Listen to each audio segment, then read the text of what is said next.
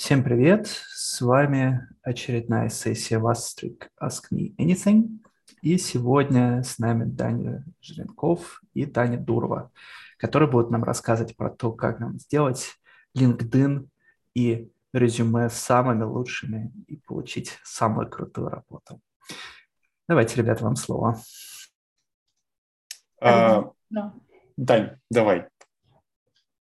А, окей, я, а, ну, могу я начать. А, с Даней я познакомилась несколько лет назад, и а, впервые я общалась а, с ним. Тоже у нас была такая скайп-созвон, а, и он уже тогда задумывался о переезде, а я уже жила в Германии. Я сейчас живу в Берлине с 2017 года. А, и, ну, у меня есть опыт нескольких переездов, начинала я карьеру а, вообще еще там 10-12 лет назад как тестировщик, потом а, стала писать автотесты, а, какой-то бэкэнд, инфраструктура, и в последние несколько лет я больше как какой-то продукт, э, либо лид. а, вот, и а, ну, я считаю, что мой а, LinkedIn и CV, в принципе, довольно оптимизированы, потому что а, ежедневно я получаю различные релевантные мне запросы, предложения, а, созвониться. И у меня довольно много контактов в LinkedIn. И, в принципе, когда я отправляю свое резюме, а, ну, почти что всегда, не знаю, 70% в общем, я получаю какие-то предложения созвониться дальше, что-то общаться. А, вот. Ну, в целом, да, я еще жила в Риге, а, в общем, замужем. А, говорю на немецком с трудом, а, свободный английский, да, занимаюсь спортом активно, вот. Круто, спасибо. А, да, собственно, меня зовут Даня. Да, а, прежде чем я продолжу, хочу заметить, что у нас сегодня в основном, конечно, наши друзья, товарищи востриканцы, но есть в том числе несколько людей не из Вострик-клуба, понятно, да, что сейчас как бы очень такое стрёмное, тяжелое время, вопрос насущно актуальный не только для наших ребят, но вообще для всех. Э, соответственно, мы попробовали пригласить, э, попробовали пригласили людей, в том числе из канала Ани Булдаковой, такой известный в мире продукт-менеджеров, человек, и из ее чата Flame No Game тут тоже есть также люди, и, может быть, каких-то еще место, если откуда-то приглашали. Еще в мягких скиллах постила есть еще канал, очень рекомендую Soft Skills. А, регулярно его читаю, очень помогает готовиться к собеседованиям. Вот, то есть, короче, мы тут все, в любом случае, все адекватные, дружные, э, относимся друг к другу с уважением и поддерживаем вот эту вот нашу очень вастриковскую атмосферу. Вот. А, да, собственно, меня зовут Даня, я продукт менеджер ныне я senior technical product manager в прошлом я просто продукт-менеджер, но с большой любовью к технологиям. А, я после... ну, сейчас я работаю в компании highjobs.de. Это, в общем, такой HR-стартап, а, довольно активно развивающийся, очень быстро растущий. Буквально сегодня подняли черный, э, черный раунд на 47 миллионов евро. А, вот, и здесь я работаю уже, в общем-то, почти месяц, а, и так получилось, что в прошлом году, в 2021 году, я ушел из Sports.ru, где я работал до этого, я ушел в компанию Plavio, а, там тоже работает один из наших востриканцев, кстати. Это норвежско-российский стартап, который работает полностью на удаленке, и спустя несколько месяцев работы там я понял, что, в общем-то, матч был немножко ложным, ценности компании, только они строят продукт, не получились, и где-то примерно с декабря начал искать работу, то есть было буквально вот накануне. Естественно, там я окунулся с головой в, там, в рынок а, айтишки Европы в целом, да, ну, и провел там порядка 80 собеседований, а, из которых, может быть, где-то половина, может, там чуть меньше, чуть больше, а это были различного рода скрининги, вот, ну и в, на конечном этапе, спустя 40 дней, 40 рабочих дней я получил три оффера, и вот один из них, собственно, я выбрал, и уже месяц как работаю. А, вот, на самом деле на этом uh, introduction закончен. Я предлагаю построить сейчас наше общение так. Мы с Таней очень быстро пробежимся по основным поинтам, которые есть в документе, который я скинул в чатик, уже в зумовский чатик, uh, относительно основных поинтов про CV и про LinkedIn. я начну с LinkedIn, Таня потом продолжит про CV, вот, а потом мы перейдем к вопросу. Вопросы есть, э, с одной стороны, в посте на Вастрике, а, или можно их продолжать сюда, можно их, опять же, писать туда, можно их закидывать сюда в чатик, и мы будем а, друг друга поддерживать, соответственно, попихивать э, эти вопросики, прочитывать. Но помогать нам всем этом и смотреться тоже будет, собственно, Миша. Вот, э, такой план. Э, все, давайте не тянуть, э, не растягивать резинку, потому что вверх очень много. Я безумно рад э, всех видеть и понимаю, что тема интересная. Начнем мы, соответственно, с, э, с LinkedIn. По-моему, я везде да, опустил ссылки на наши LinkedIn. В Google Доке есть ссылка, например, CV, к которому нет доступа. А это странно, потому что он должен быть открытый. Ну, ладно, я чуть позже. Чуть позже будет проверить. Давай, давайте я пока пройдусь в целом по основным постам про LinkedIn. А, LinkedIn, это, если мы говорим про Европу, а мы в основном будем сейчас говорить про Европу, про поиск э, и адаптацию э, своих CV-шки и LinkedIn именно под Европу, потому что там в Америке, в Азии где-то еще могут быть свои нюансы, но в Европе LinkedIn – это топ-1 инструмент поиска работы. А, то есть кроме LinkedIn есть еще огромные джоб-борды типа Indeed, есть более локальные борды в каждой стране, то есть там есть в НЛ свои, есть там в Германии свои, там, э, но вот как бы LinkedIn, он такой как бы фундаментальный. И когда мы говорим про работу, собственно, в Европе, да, мы в первую очередь и про поиск этой работы, мы в первую очередь в виду имеем именно LinkedIn. А, потому что если чего-то нет там, скорее всего, его нет нигде, или это очень что-то сугубо узкоспецифичное, а, что, ну, как бы а, в единичных экземплярах существует. Вот, как, опять же, чтобы понять э, и оптимизировать свой профиль на LinkedIn, надо понять, как работает LinkedIn. LinkedIn работает в общем и целом по тому, как работали все поисковые движки где-то вот там в конце 90-х, начале нулевых. То есть он считывает твои ключевые слова, и если рекрутер ищет Python девелопер, да, вот он на основе, насколько наиболее релевантные запросы, подкидывает вверх. А, и неважно, где эти запросы на самом деле, то есть это, точнее, неважно, где эти ключевые слова у тебя присутствуют, это там био, в твоем описании, это в, в твоем, ну, в смысле, там, где у тебя опыт описан, да, или в каких-то еще блоках, в принципе, если они достаточно часто встречаются и недостаточно отражают запрос, ты будешь показываться выше. А, с одной стороны, это очень деревянно, а с другой стороны, это чуть более подконтрольно, чем то, как работает с точки зрения оптимизации современные поисковые движки. Поэтому примерно эту штуку мы и абьюзим.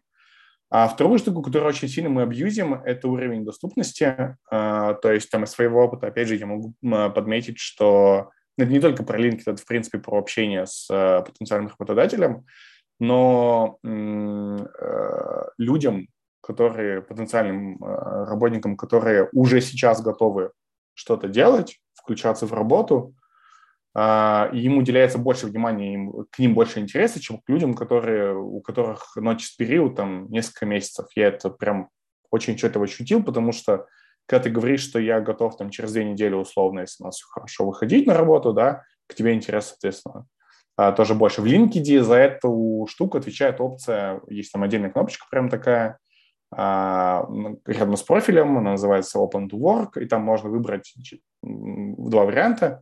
Первый там что-то типа просто смотрю, да, походить, посмотреть. Второй immediately, там, готов выходить завтра. Вот. Это на самом деле переключалка такая, насколько активно вы тоже попадаете в выдачу, потому что сейчас у меня стоит, э, там их все два варианта на самом деле, но это тут рубильник, который поток, э, регулирует поток входящих на самом деле к вам резюме. Вот. И э, Третья фундаментальная часть, наверное, про здесь это про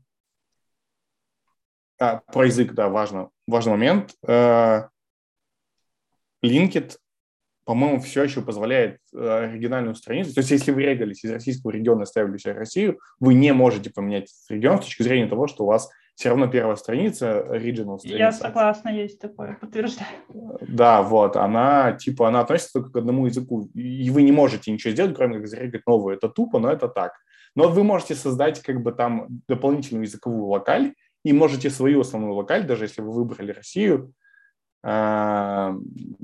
заполнить на английском языке. Ну, а, а почему, ты... А, можно тебя перебить, почему да. ты вообще затронул эту тему, а зачем это важно? Я... Ну, то есть у тебя есть уже русский LinkedIn, ты просто создал на английском и на немецком, например, и все. Да, есть... Э... Ну вот, э, пишут, что можно поменять новый локаль. Я много и долгое времени провел, общаясь с суппортом LinkedIn, пытаясь год назад найти, как это сделать. Я не нашел. Если ты знаешь, как это сделать, клево пошерь такую информацию в чатике, думаю, что это будет полезно.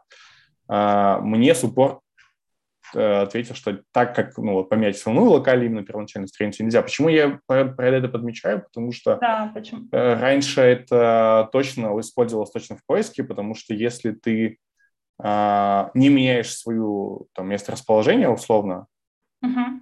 а оставляешь там место расположения, там, не знаю, говорит, Россия, uh-huh. Москва, да, и у тебя основная страница на, на русском, основная локаль русская, то попадаться для зарубежных рекрутеров на их запросы ты будешь сильно реже. То есть ты Нет, в этом поиске будешь...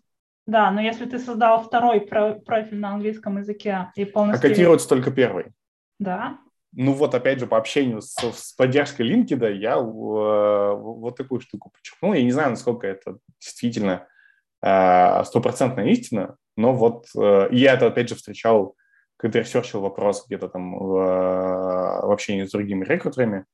Ты лично создал новый профиль в итоге или как? Нет, нет, я, ну, то есть вот я пошел немножко по другому пути, то есть у меня было, поскольку уже база контактов, uh-huh я не хотел ее терять. База контактов – это важно, да, про это был вопрос, мы к этому еще вернемся, но сразу, да, отмечу, что база контактов – это важно. А, да, пишут, что надо удалить языки и пересоздать их заново в другом порядке. Я тоже встречал этот совет, и мне не получилось это сделать, в смысле, это на основу локально никак не повлияло.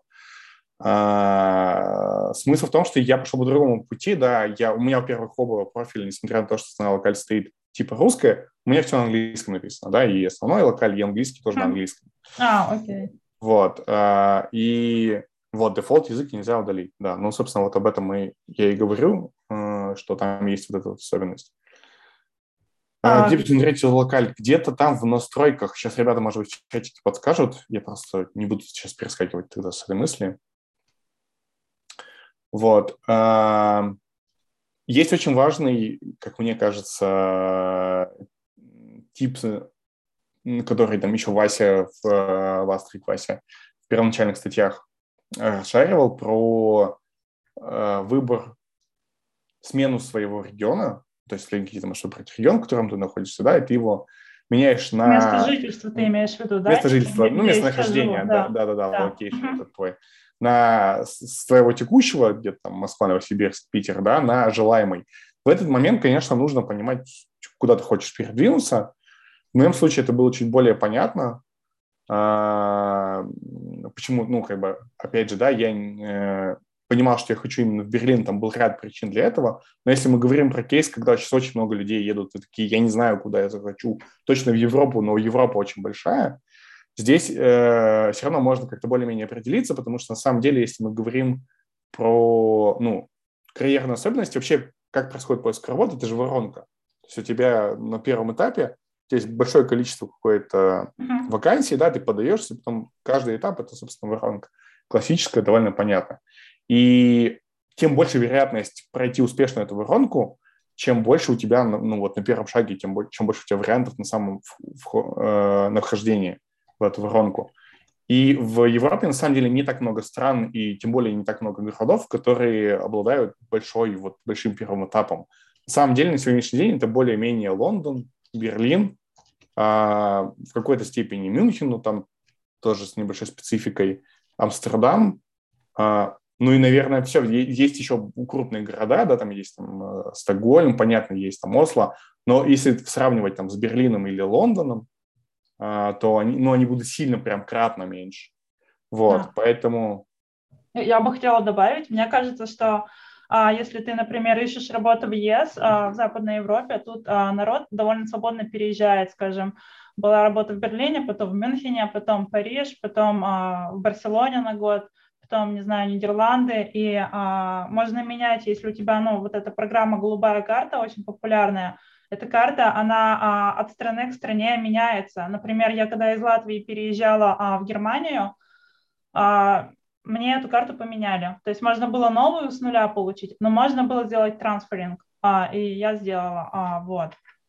И а, когда а, рекрутеры а, уже, короче, я хотела жить где-то либо в Нидерландах, либо в Берлине, а, но я не, не использовала твой совет, я поставила Рига, Латвия, когда я жила в Риге, в Латвии а, временно. И это уже гораздо-гораздо лучше выглядело. И, то есть, а, действительно, да. То есть они все равно понимали, что меня надо, ну, как бы, типа, перевозить, оплатить мне билеты на собеседование, например, на самолет мне оплачивали 400 евро, в Берлин меня возили. А, вот. Но для них я уже была более простым кандидатом, потому что из ЕС в ЕС, а, блокарт и все такое. Вот. Да, тут у некоторых возникает вопрос, э, странно, что все еще в чатике не возник, э, что, а как это обман, ну, типа, мы же регулятор тут обманываем, не очень хорошо, не очень красиво. А на самом деле нет. Ну, во-первых, этой фиче, этому совету лет больше, чем мне, мне кажется. Ну, то есть он настолько древний, по-моему, в линке появился, и появился вот этот вот лайфхак, да, потому что о нем писали там еще 8-9 лет назад первые люди, которые писали первые посты там про релокацию. И в целом, опять же, я это пробовал, и условно, и, и зачем это делать? Э, что это дает в первую очередь? Это дает входящий приток резюме. Потому что, опять же, да, как только ты меняешь свое location, свое место типа проживания, ты чаще появляешься в запросах, в поиске рекрутеров, ну, потому что ты более релевантен с точки зрения LinkedIn для них. Вот. И э, когда рекрутеры мне писали, я честно говорил, что, э, ну, типа, там, хотите ли вы пообщаться, бла-бла-бла. Я говорю, да, конечно, я с удовольствием, но я вот в данный момент не в Берлине. И только собираюсь, только хочу переехать э, в ближайшие несколько месяцев. И в 9 случаях из 10 это не было причиной отказа. На самом деле даже, там даже меньше процентов отказов за все время. Я могу вспомнить там за все несколько по пальцам одной руки пересчитать, когда рекрутеры как-то сливались.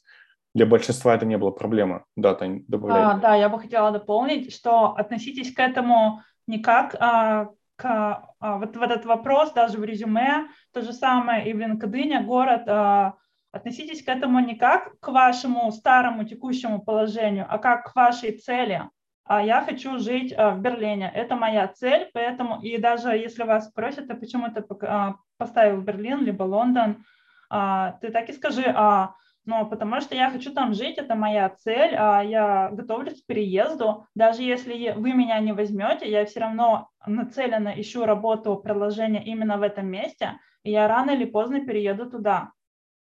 То есть мы решили там семьей на семейном совете, либо там я давно мечтаю, и это как бы все, это мой пункт назначения на ближайшие несколько лет. Короче, да, это totally fine, и стесняться и бояться этого не нужно. Единственное, что не стоит как бы э, там, да, скрывать как-то то, что ты сейчас не, не, не на этом месте. Честно скажи еще до первого скрининга, что пока нет, но очень хочу и вот планирую mm-hmm. буквально переехать. Э, тебя вполне возможно, меня часто спрашивали, нужна ли тебе будет помощь. Да, я говорю, да, нужна. Опять же, это почти никак не влияет на на решение со стороны продолжать или нет. А, ну, я, по крайней мере, не заметил какого-то более-менее значимого, а, более-менее значимой реакции. Еще по поводу линки, да, как я уже говорил про, про The SEOшить, про это еще в самом начале вот тоже есть point, что очень важно комбинировать как можно чаще, как можно больше вашу должность, и должность писать не в стиле software инженер или product manager, project manager, program manager, да, а senior, там technical, если technical, или там а, senior Python developer, senior JavaScript developer, front-end developer и так далее. То есть если вы senior front-end developer и пишете там на React, на Vue и так далее, то в вашем био плюс в вашем опыте все это нужно прописать каким максимально вот заметными штуками. Почему это не только на SEO на самом деле влияет, это влияет на то, как рекрутеры читают э, профиль LinkedIn, читают они его там буквально за несколько секунд по диагонали.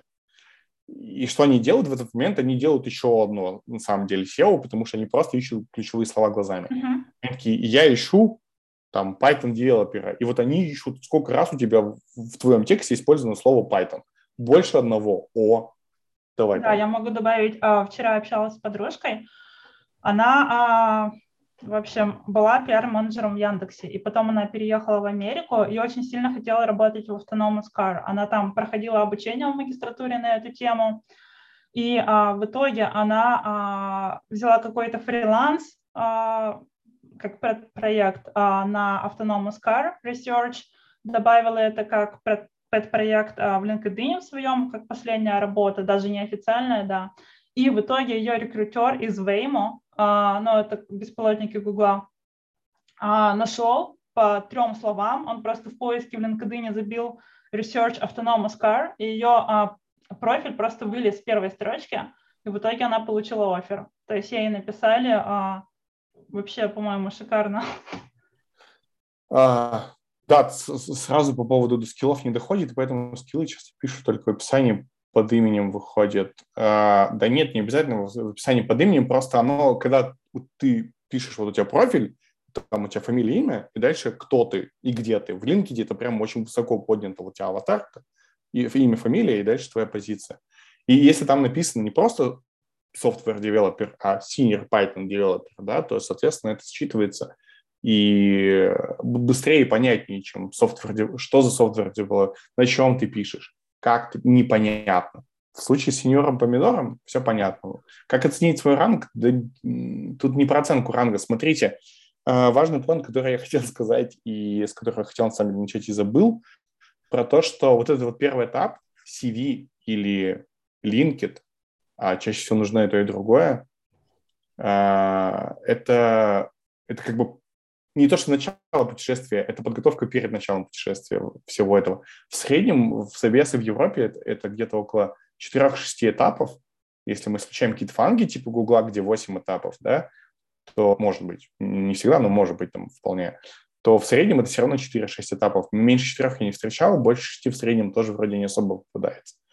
А, и CV-шка и LinkedIn – это вот как бы пробиться сквозь рекрутера, чтобы начать общаться. Поэтому здесь нет смысла очень сильно загоняться на тему того, а насколько я реально сеньор или не сеньор. К сожалению, ну, у каких-то компаний есть грейды, но то, что для Гугла сеньор, то для какого-нибудь стартапа это CPO, да, и наоборот, то, что для Гугла там какой-нибудь middle, для стартапа это там уровень там лида или какого-нибудь тоже там суперскиллового чувака. Поэтому все относительно. Если ты э, чувствуешь, э, то есть как это с точки зрения LinkedIn, опять же, работает. Э, мы ищем senior developer а 3 плюс опыта. У тебя 3 плюс э, года опыта, значит, ты senior developer, как минимум с точки зрения их требований. Поэтому отталкивайся не, отталкивайтесь не от своих больше ощущений, а требований рынка. Как понять требования рынка? Очень легко. Открываете ну, тот же самый LinkedIn, вбиваете свою специальность, и смотрите, что там требуют для сеньоров. Находите просто буквально 10 вакансий, из них уже можно понять. А, но я облегчу поиск, наверное, всем, потому что я этим ресерчем занимался. Если у вас 3 плюс опыта, вы сеньор в любом, то есть менеджер, разработчик, неважно. В 90% случаев 3 плюс опыта – это сеньор. Есть какие-то свои нюансы, но в основном это так работает. Ну и опять же, да, это не, не, про, не про то, чтобы вы ходили и гордились, что я сеньор. Это про то, чтобы пройти э, первый фильтр в годах, да, 3, ну, в смысле 3 плюс лет опыта, да-да-да.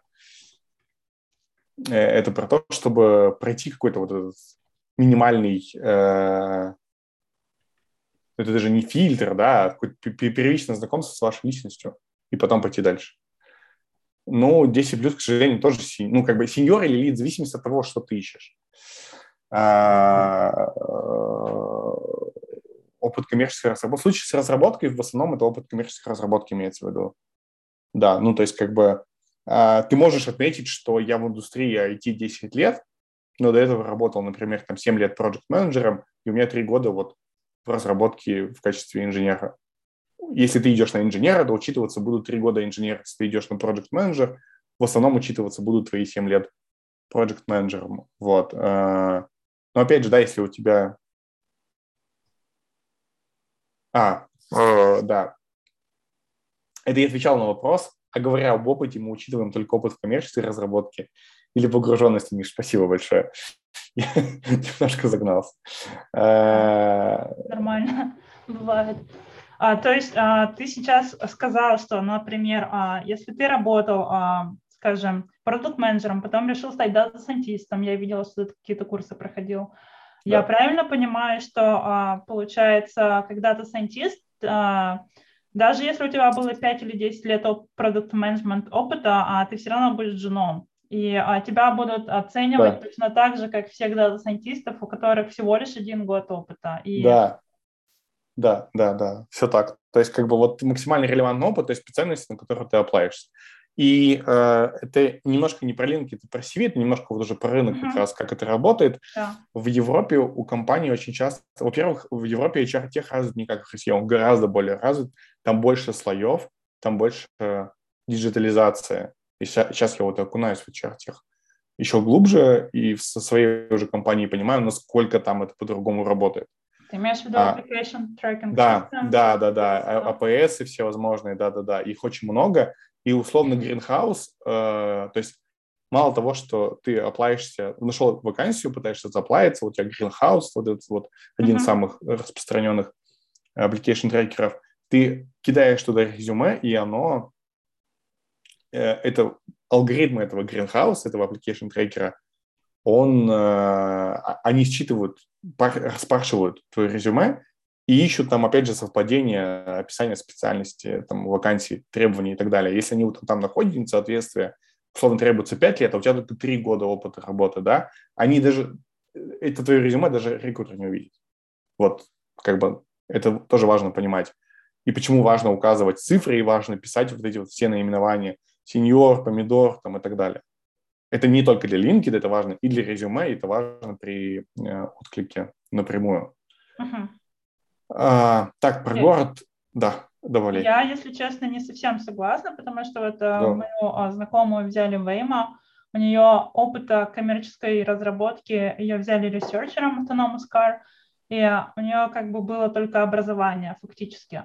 То есть до этого вообще нерелевантный опыт а, как пиар-менеджер а, в России в Яндекс, и потом а, получается два года магистратура Autonomous Car, и все и там типа один, два, три месяца она какие-то статьи начала писать, а, опять же, вроде бы больше как пиар даже менеджер, получается, как журналист а, на вот эту тему Autonomous Car, а, и все. И позиция, куда ее взяли, довольно-таки senior researcher, получается, да, и она, а, она мне рассказывала, что она читала описание вакансий, и там как раз ого-го было требований, вообще очень много. И она рекрутеру говорит, «А, мне кажется, у меня нет, я этого не делала, этого не делала, я только-только закончила обучение. И а, рекрутер сказала, без разницы, твой профиль понравился там хайринг менеджеру, я его показала, и типа все. Да, это на самом деле важный point про то, что э, все, что я как бы до этого говорил, это не в смысле, что не нужно оплавиться, если вы где-то в чем-то не подходите. я где-то э, у, у Вастрика есть Вастрик менеджерский чат, и я как-то кидал туда э, скрин из LinkedIn, где одна компания очень эмоционально просила откликаться на вакансию, даже если у вас э, много что-то не совпадает. Uh-huh. А, ну, Я то есть, как девушка часто такое вижу обычно. Да, да, то есть это, это point не про то, что типа там не нужно отвлекаться, это point про то, что имейте это в виду. То есть при оптимизации каких-то там своих страниц но это там не повод не откликаться. В худшем случае вы получите ну, отбивку, что сорян, а, париться об этом не стоит. А, кто-то поднимал руку, уже опустил, Юра. Да. А, Юра, давайте Юра подключим. Да, сейчас я... Можно, да? Ага. Врывайся. А, да, насчет вот этих всех годов опыта работы, коммерческая, некоммерческая разработка, я не знаю, я со своей колокольни вот говоря, как приятней, э, как тебе кажется, тебе стоит это завернуть, так это и надо интерпретировать. Что такое коммерческая разработка? Вот я, допустим, там три года там контрибьютил в движок медиавики. Там были настоящие большие дядьки-программисты, они там оценивали мой код, денег я не получал. Uh-huh. Ну, я считаю, это коммерческая разработка. Или, например, э, подаешься ты в какие-нибудь, э, не знаю, фанги, и боишься, что что это, 15 лет вроде как опыта у меня, а я все еще там девелопер, не лид, не директор, не еще что-нибудь. Может быть, есть смысл уменьшить свои там э, эти самые годы, годы работы. Да, в принципе, это можно сделать. Ты берешь и убираешь, например, те годы, которые у тебя пересеклись с институтом. Ну и считаешь, что это, ну, это вот было что-то такое не, не очень серьезное. Вот. И э, тут можно это поворачивать в разные стороны. Uh-huh. Я, да, ни, ни, ни, никто за язык не схватит здесь, потому что ты всегда можешь, если ты способен обосновать. Мне на эту тему, если позволите, а, мне важно просто понимать, когда я а, общаюсь, я собеседую людей тоже, а, и когда я общаюсь с каким-то джуном, и я спрашиваю, ты там вообще писал Android-приложение, например, да, если он писал только а, как курсовую в ВУЗе, что-то там один год, например, какой-то проект, а, без гита, без команды, без нормального вообще всего, а, сам собой как бы был заточен, а, для меня вот это уже как бы нет, наверное, не коммерческая разработка. А когда там уже, даже если пэт-проект какой-то с друзьями собрались, и как-то по уму там в Гите что-то делали, пытались гипотезы, пытались паблишить, а, даже сами как а, сам издат, да, а, все равно для меня это уже коммерческая разработка, ну, как бы в моем понимании. Да, Юр, спасибо. Очень классный point, на самом деле, про, ну и да, и про, что есть коммерческое, что не коммерческое, и главное, про не надо стесняться, да, если вы что-то можете обосновать, если вы то есть, мне кажется, одна из самых главных э, собственных барьеров – это какое-то вот это вот ощущение, как это называется, э, синдром самозванца, да, или импостер-синдром, когда ты, типа, думаешь, что ты на самом деле ничего такого-то не делал, вот. Э, здесь он может прямо очень сильно играть, и с ним нужно договариваться, с ним нужно бороться в этом плане.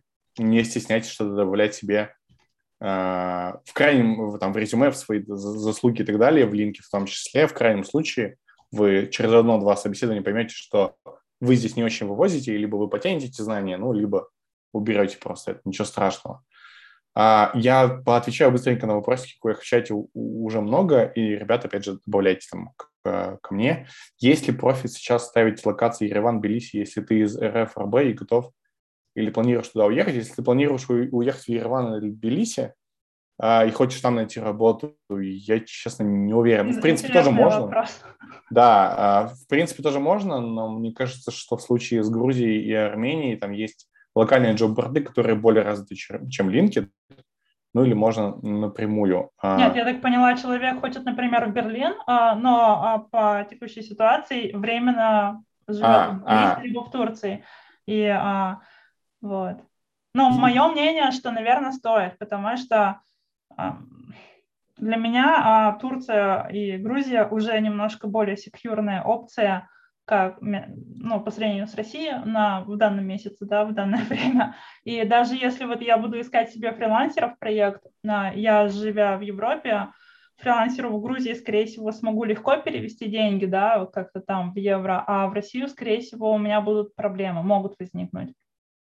Вот. То есть в этом плане, наверное, а, лучше указать тогда уже Грузию, если вы уже в Грузии, там, ну, грубо говоря. Ну, или если ты планируешь в Берлин, то все считаю, да. если ты где-то временно сейчас э, ассимилировался, потому что угу. вот то, что за окном происходит, да, то как бы то лучше указывать. Так, давай, э, Хан, ты что-то хочешь добавить к нашему ответу? Если да, давай я тебе дам слово. Вася. Да, привет. Э, вот я к вопросу о Тбилиси и Ереване хотел добавить, в принципе, ну, то есть сначала, кажется, ты неправильно интерпретировал вопрос, Таня поправила. Ага. Я хочу вот добавить, э, да, я там тоже планирую, ну, не Тбилиси, не Ереван, там, ну, ближайшая СНГ условно, не Россия, и оттуда работать удаленно. Вообще рассматривают э, людей из этих локаций, не рассматривают, если рассматривают, может, как-то криво на них смотрят или так же, как и на всех. А, вот вопрос в этом.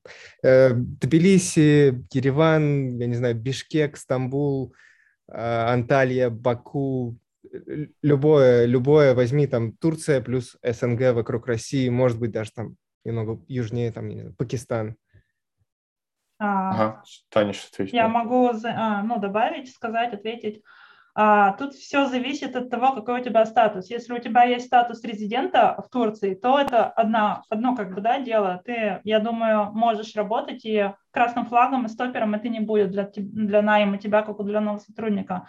Но если ты в Турции живешь а, как турист на туристической визе, являясь а, при этом валютным и обычным резидентом все еще России, а, это как бы уже, скорее всего, ну, может быть стопером. Вот. Мне кажется, от этого У тебя все... Да, ты все еще поднята рука, врывайся, если ты что-то еще хотел добавить. А... Архан? Как его добавить? Раз, два, три, алло. Ага, да, да, да, тогда вот сюда же докину, потому что когда я был немногочисленное общение, э, при заполнении формы постоянно спрашивают, типа, are you legally authorized to work in the country? То есть правильно понимаю, что где бы я ни находился, мне надо получить ну, некое разрешение на работу, чтобы компания могла легально переводить мне деньги и отчитываться об этом потом. Да, это называется статус резидента. Да. А даже если ты фрилансер, а в Германии есть фрай Беруфлих виза, ну, виза фрилансера. В Испании есть, почти что в любой стране есть такие визы. А, вот. А, это обязательно статус резидента или это вот разрешение именно на... Это одно и то же. Временное резидентство есть, permanent residence есть, а, temporary okay. resident.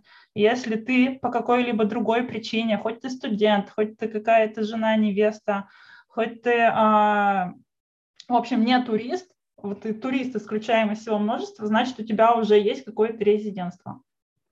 Угу. Все хорошо, я вас понял, спасибо. Юра? Да, хочу э, чисто э, швейцарскую специфику про это сказать. Uh-huh. Э, один из первых вопросов и вообще вот первичных фильтров – это есть пермит в стране или нет пермита в стране. Э, то бишь, как это, пермит, пермит, пермит. Ну, разрешение на проживание, вид на жительство, вид на жительство. Вид на жительство. А, потому, что, потому что никому не интересно полгода с тобой, значит, э, бюрократией мается и ждать, пока ты все-таки придешь. Эм, иногда такое имеется в виду. Ну, вроде бы немцев, а людей, у, кого, у которых резиденс там немецкий, я знаю, они нормально трудоустраиваются. Или я ошибаюсь? А, да, это пермит – это первичный фильтр. Если нет пермита, то европейское yes. резидентство, да. Окей, okay, yes, residence. Okay. То есть именно вот, э, потому что они должны писать специальные письма, в которых э, расшаркиваться о том, что мы искали, искали в Швейцарии, потом мы искали, искали в Европе, ну нигде не нашли. Вот, короче, давайте из какой-нибудь там этой третьей Чуркистана, типа США, Россия и любые другие страны. Вот, то есть... С точки зрения Швейцарии, да. Да, окей. Спасибо большое. Э, там уже 19 сообщений. Побежали дальше по вопросам. Сейчас приехал в Европу и начали э, просить вписывать в конце CV разрешение на обработку данных. Это распространенная практика. Не знаю, сейчас кто-то, может, из ребят добавит, потому что я именно в CV ни разу не встречался. Везде просят поставить галочки соответствующие, иногда тебе присылают потом э, сообщение, типа, подтверди, что мы храним твои данные. Ну, типа, что все окей.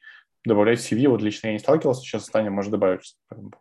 Мне кажется, это какие-то недобросовестные HR, которые просто гребут uh, CV всех людей и хотят потом во все разные места отправлять и получать реферал бонусы какие-то.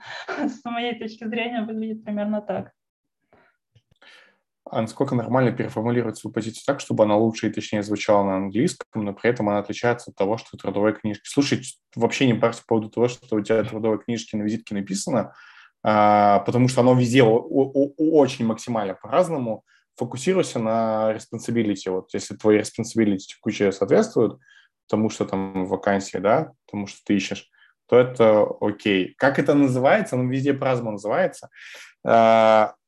Круче всего это ощущают на себе как раз продукт-менеджеры, потому что они и продукт-менеджеры, где-то они программ-менеджеры, где-то они продукт-оунеры, где и ты просто вынужден каждую вакансию прочитывать, потому что в Европе ты можешь какого-нибудь гроссери э, компании увидеть позицию продукт-менеджера, а оказывается, что это вообще мерчендайзер. Вот, и ну, я, я встречал такие кейсы. Жестко. Да, да. То есть ты такой продукт-менеджер, знаешь, и там такой выкладка товаров на прилавок. Такой, что? Это true story? Да, да, да, да, да. Я, я, по-моему, даже в Asterisk Managers это кидал, а может быть, нет, я хотел, ну, потому что там... Я такой реально встречал, это прям... Ты ну, типа, я скипал, конечно, но это к слову о том, что надо читать. Okay. А, как думаете, есть смысл отвлекаться в одну компанию на разные должности? Например, у меня сильный опыт аналитиков в ПМ, могу ли я оплавиться на оба, или это не комилифот? Слушай, да нормально. Ну, по моему мнению, проблем нет. Единственное, что они там сами, э, сами будут решать, куда а, то есть большие компании, типа там Зланда тоже, да, или там э, Кларны или чего-то, я обычно тоже, да-да-да, то есть я там, и, и уж тем более фанги, я плавился на несколько позиций, которые мне наиболее, ну, там, интересные, более там релевантные, там, и так далее, вот. Э, мне там отвечали не все, но тоже несколько, mm-hmm. поэтому это нормальная практика. А, так, насколько вообще важна трудовая книжка РФ? Э, по-моему. Смешной вопрос. Ну, типа, в, она даже в РФ, по-моему, не особо важна, если да. А, но ведь при найме могут просить письменное подтверждение, или это редкость? Письменное подтверждение чего? А, немного не понимаю. Меня в, в универе менторил крутой препод, почему это не считается. Я немножко потерял тут ветку. Нет, а, это мы немножко переписывались. А, а, по поводу вуза, то, что я сказала, что если... Ну, просто когда я училась в вузе, у меня на некоторых предметах были курсовые, где я должна была такие нормальные схемы какие-то рисовать, кодить на C-Sharp что-то и так далее. Фактически мои задания некоторые преподы проверяли раз в месяц, максимум один час, и это было как даже просмотр слайдов. Никто не смотрел ни на какие классы, ни вообще ничего такого не было. Если у вас нормальные были преподаватели, которые вас реально менторили, и были как сеньор-девелоперы, которые сидят рядом, были, может быть, даже парные программирования какие-то. Вот это уже точно коммерческий как бы опыт разработки можно смело записывать но не то, что было вот у меня на таких предметах, где как-то странно давали фидбэк. И, вот. Я это имела в виду. Окей. Насколько важно вкладываться в текст мотивационного письма? Стоит ли в это вкладывать время или допустимо по шаблону спамить? Слушай, я считаю, что когда мы говорим про уровень middle plus, то можно спамить по шаблону. Вообще есть очень много разных мнений относительно, точнее, их два популярных мнения. А, мотивационное письмо нахер не упало и мотивационное письмо must have. А, я считаю, что подготовить шаблон и отправлять его, в этом нет большого. Сейчас ребята, может, что-то альтернативно скажут. А, и считаю, что это небольшая проблема, это не отнимает много времени. Вот. Но писать индивидуальные письма, когда мы говорим, опять же, вот про какой-то более-менее вменяемый уровень уже сеньорности, не считаю нужным. Давай, Таня. Да, а мое мнение такое, что если у вас а, процент, а, 70% и выше матч, то, в принципе, а, можно одно предложение написать «Hello, please have a look on my CV», да, и все. Но если у вас 50% там ни, или ниже, или это что-то совсем новое для вас, а, то, я думаю, надо обосновать, почему вы туда хотите, почему вы меняете ваш, ваш вектор, почему там и так далее. Ну и, естественно, если это компания мечты, и позиция мечты, конечно, пишите. Это будет огромным плюсом. Да, Юр. На, на трех работах, на которых я участвовал в процессе хайринга а, именно в Швейцарии, мы очень почему-то очень внимательно читали а, все эти мотивационные письма. То есть вот, например, в Blue Brain Project, там, где нейроинформатика, Значит, прямо шеф сидел, говорит, вот, смотрите, вот он тут написал, что он интересуется медициной, ему интересна биология, несмотря на то, что у него нет биологического биобэкграунда, вот он все равно, вот смотрите, как, как хорошо, прямо серьезно, пресерьезно подходили. Я думаю, это тем вернее, те, чем э, более специфичными вещами занимается компания. То бишь, э, потом я работал на галерее, а потом вот сейчас работаю на продукте. А, на продукте это важнее, и вот в research проекте это было важнее, чем это было на галерее. Но и на галерее тоже читали, что, дескать, вот вы там большие, значит, импакт хочу там какой-то приносить. То есть почему-то читают. Мне тоже кажется, что это булшит, но вот все три раза читали. А, могу добавить, что а, когда ко мне приходили резюме с очень длинными мотивационными письмами, три абзаца и выше, там и больше по несколько строк, я понимала, что это очень слабо оптимизировано под конкретно нашу фирму, конкретно нашу позицию. Я понимала, что это больше такое, ну, как bullshit.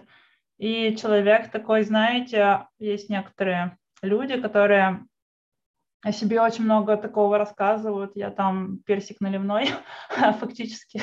И у меня такие больше были ассоциации. Да. И мне, у меня не было желания с ними общаться после того, как я видела вот такое длинное мотивационное письмо, слабо релевантное. Наоборот, я их делала деклайн. А люди, кто писал короткие мотивационные письма, я чувствовала уверенность в этом кандидате, в этом человеке. Я с большим интересом открывала его CV, и у меня был большой интерес его дальше позвать общаться с ним. Но это мое как бы мнение, не знаю, оно может отличаться.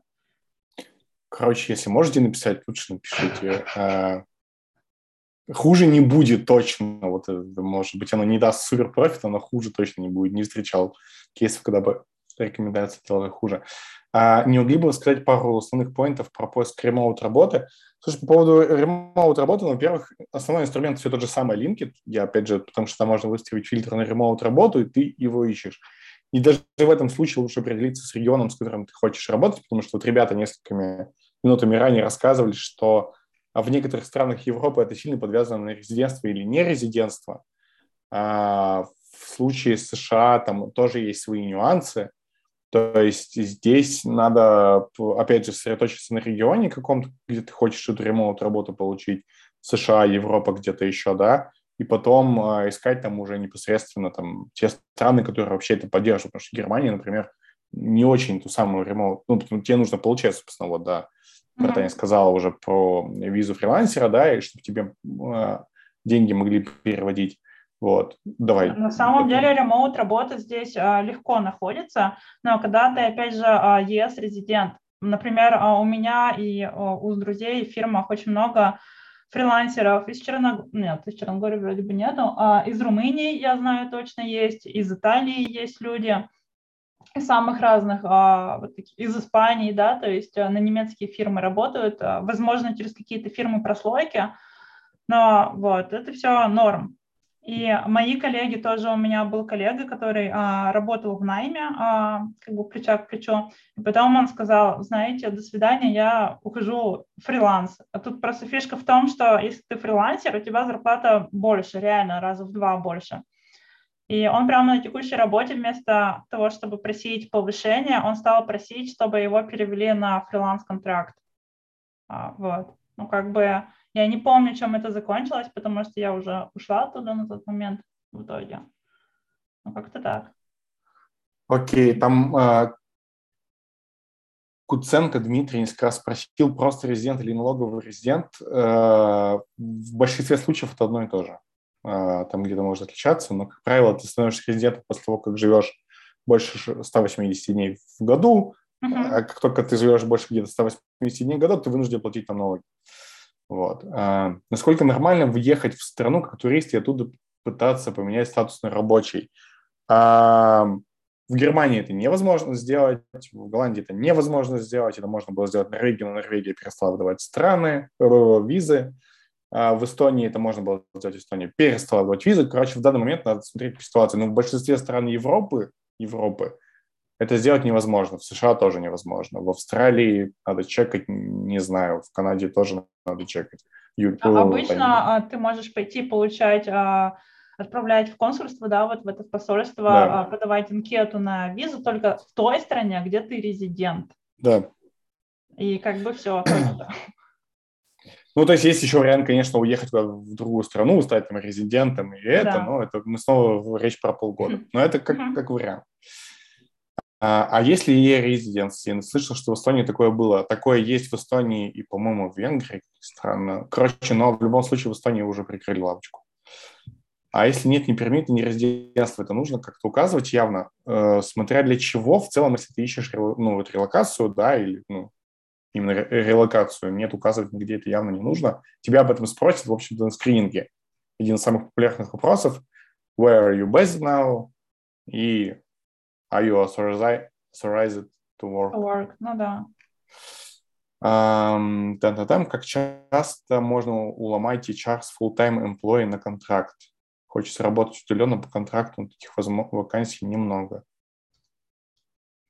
Uh, мне кажется, это очень... Да, Мне кажется, да. если вы based in uh, Russia и, и uh, у вас uh, нету вот этого резиденс пермит где-то еще, да, и вы будете платить налоги в России, скорее всего, компании из Америки либо из Европы в данной ситуации политической, они uh, не, не пойдут на это. Но это мое мнение. Ну, да, меня тут, мне кажется, что это очень индивидуально в каждой э, отдельной ситуации. При этом сейчас, да, если ты ну, резидент, и у тебя только российское и белорусское или Украина, в общем, СНГшное гражданство, я думаю, с этим будет на порядок сложнее в данный момент.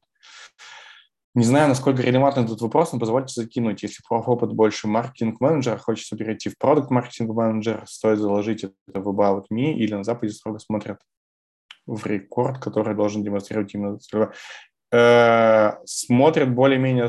А так, подождите, Юра поднимал руку, мне кажется, он к предыдущему вопросу больше. А, да, к предыдущему вопросу по контракту. Да. И, я так понимаю, речь идет про контракт со сроком и контракт бессрочный, правильно? А, ну, если так, то вот могу сказать, э, обычно вакансия выделяется ну, как бы фиксированно. То есть, э, если мы можем взять, допустим, человека на двухгодичный контракт или годичный контракт, то как раз такая вакансия и будет годичная. Если мы, у нас политика такая, брать людей сразу на permanent контракт, то она будет соответствующей. Потому что ты, ты по-моему, в каком-то другом ключе ответил. Вот. А, ну, обычно это хрен поменяешь. Вот сейчас я смотрю, например, что в Цюрихе прислал, это Facebook прислал вакансию, он говорит, а у нас девятимесячный контракт. Ну, я не знаю, я им ответил, что, ребята, я вот хочу перманентный, мне, мне нужно, чтобы была uh-huh. надежность. Ну, я не думаю, что это что-то поменяет. Тут у них сейчас такие правила найма, что они хотят вот на маленький контракт брать. Mm, Потом да. их продлевать как-то. Да, а мне кажется, это зависит от проекта. Если появился какой-то проект, и надо сделать его pivot, а, например, да, и они еще не знают, и менеджер смог выбить деньги только там, скажем, на 9 месяцев, и такое, а, а потом он пока не знает, либо ему завернут этот проект, либо дальше дадут финансирование, поэтому и появляются такие вакансии типа на 9 месяцев. Да. Но всегда очень, есть очень правда. Да, если ты хорошо работал, всегда есть шансы, что даже если проект завернут, ты как-то засветился, с другими командами пообщался, тебя могут продлить, перевести и так далее. Вот. Еще некоторые маленькие стартапы, а, у меня был опыт, я работала так в Москве еще, а, берут сначала на 6 месяцев, потом продлевают на год, потом на 18 месяцев, потом на 2, и потом после этого как ачивка permanent контракт. Но, видимо, они себя как-то защищают, что человек станет медленнее работать в три раза после окончания probation периода. Я не знаю, мне кажется, из-за этого. Ладно. Я, в Германии так, ну, вот опять же, вот те три оффера, что получил, они все были про перманент контракт сразу. Единственное, что мой текущий работодатель, э, там такие котики, что они э, понимали, что у меня процесс визы имеет там 2-3 месяца, они на это время мне сделали еще один отдельный контракт, который wow. позволял бы им оплачивать мне деньги собственно, в России, ну, это еще так, так как это все было до начала войны, да, мы тогда немножко по-другому планировали э, жизнь на следующие три месяца, вот, и они даже такое предложили, то есть там был такой фриланс-контракт параллельно с перманентным, то есть перманентный mm-hmm. позволял мне пойти, пойти заплатиться на визу без проблем, а, а фриланс-контракт позволял им мне платить сюда, в Россию, что, в общем-то, ну, вот есть такие опции. Да. Можно такой а, немножко вопрос глупый, может. А, у тебя не было страха, что сейчас ты начнешь так работать на них из России, разочару... а, разочаруешь их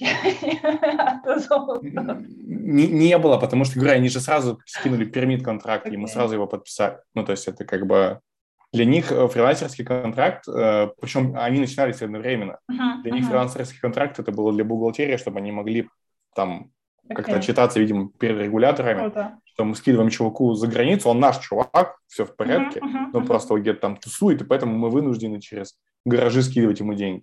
Сейчас такого уже невозможно. Понятно, что сейчас, сейчас у меня только пермит контракт рабочий. Но и вот, ты типа работаешь типа... или ты... Да, да, да, я работаю. Уже да, да, да, ну, сколько уже месяц, да, уже скоро деньги получать, и непонятно как, Есть. кстати. Круто. Вот, да, а, так что... А, возвращаясь к вопросу от Марии про э, профопыт, больше маркетинг-менеджера, хочется перейти в продукт-маркетинг-менеджер. А, стоит ли это блок в About Me? А, это как раз скорее больше про мотивационное письмо, на самом деле. Uh-huh. Вот. А, по поводу того, куда смотрят, смотрят больше на responsibility. Если у тебя, опять же, responsibility как-то более-менее совпадает с тем, что ищут в основном на должность продукт маркетинг менеджера, да, то, соответственно, ты можешь это все а, спокойно там описать и какие-то ключевые слова, опять же, там, продукт, маркетинг, менеджер, да, все это добавить в About Me. А, какие еще вопросы? Просили выписку трудовой книжки из РФ с переводом или контракт с прошлых работ, справки НДФЛ. Uh, it's depends on. И зависит это в основном от того, нужно ли тебе... Под... То есть есть кейсы, когда, например, у тебя ты устраиваешься в Германию как инженер, как разработчик, но у тебя диплом культуроведа, например. Ну, вот так вот. Ошибся с высшим образованием, бывает как 90% жителей России. Э, и в этом случае, так как в Германии очень критично вот этот э, диплом recognition, то тебе и, и у тебя не смогут твой диплом recognition на Blue Card подтвердить, соответственно, сейчас они меня э, поправят, ты вынужден собирать все вот эти вот свои контракты, справки, подтверждать свой релевантный опыт. И вот здесь всякий НДФЛ пригодится. Да, Тань, закидывай. А, Смотри, есть еще а, рабочая виза. А, вот а, в ЕС есть Blue Card программ, а, голубая да, карта, и... но есть рабочая виза, и у меня друг сейчас работает в Амазоне, он учился на какого-то ЧПУ инженера, что-то такое, там информационные системы, станки, автоматизация, и его диплом а, не признали как айтишный, и голубую карту он не получил, но получил рабочую визу и нормально работает программистом. То есть а, но для этого тоже все равно придется, скорее всего, подтверждать свой предыдущий опыт. То есть, как бы... Uh-huh. В целом, если вот э, с дипломом чувствуешь, что все должно быть нормально, он более-менее соответствует тому, чем ты занимаешься, и ты э, релокейтишься туда, где это важно, или в Швецию, где это вообще не важно, например, в Швеции вообще не нужен диплом, э, то имей в виду, э, да, хам, э, а, мне нужно тебе разрешить, прости. А про диплом вопрос. Вот в связи с тем, что я стал смотреть на варианты миграции из России, я нашел такую штуку, может, я прослушал, не знаю, что диплом надо апостелировать, типа ставить на него апостиль. Насколько вот это важно? Очень must Ну, это... Прости, давай. Да, это must-have, и надо сделать э, нотариальный апостелированный перевод. В идеале на э, языке вот целевом. А вот этот перевод, меня... кажется, ну, извини, перебью, кажется, вот этот перевод мне, ну, местные юристы, где я живу, они советовали делать уже там, куда я уеду, или там, Нет. куда я... Нет, а, если там а, перевод с апостилем, у тебя апостилирован не просто диплом, у тебя апостилирован перевод. И а, вот есть... этот апостиль а, на переводе диплома доказывает а, кроме того, что он доказывает верность и легальность диплома, что это не бумажка какая-то туалетная, он также то же самое делает с самим переводом. И а, такие переводы с апостилями могут делать только специальные а, фирмы, либо специальные переводчики, которые а, делают специальные вот, апостилированные переводы. Итого два ну, апостиля, правильно понял? Типа апостиль на диплом и апостиль на перевод диплома. Нет, у меня лично один а, просто перевод, апостилированный перевод. То есть у меня апостиль, а, ну, на самом деле, я сейчас вру, а, да, я перестраховалась, но ты, наверное, прав. А, не, как-то да.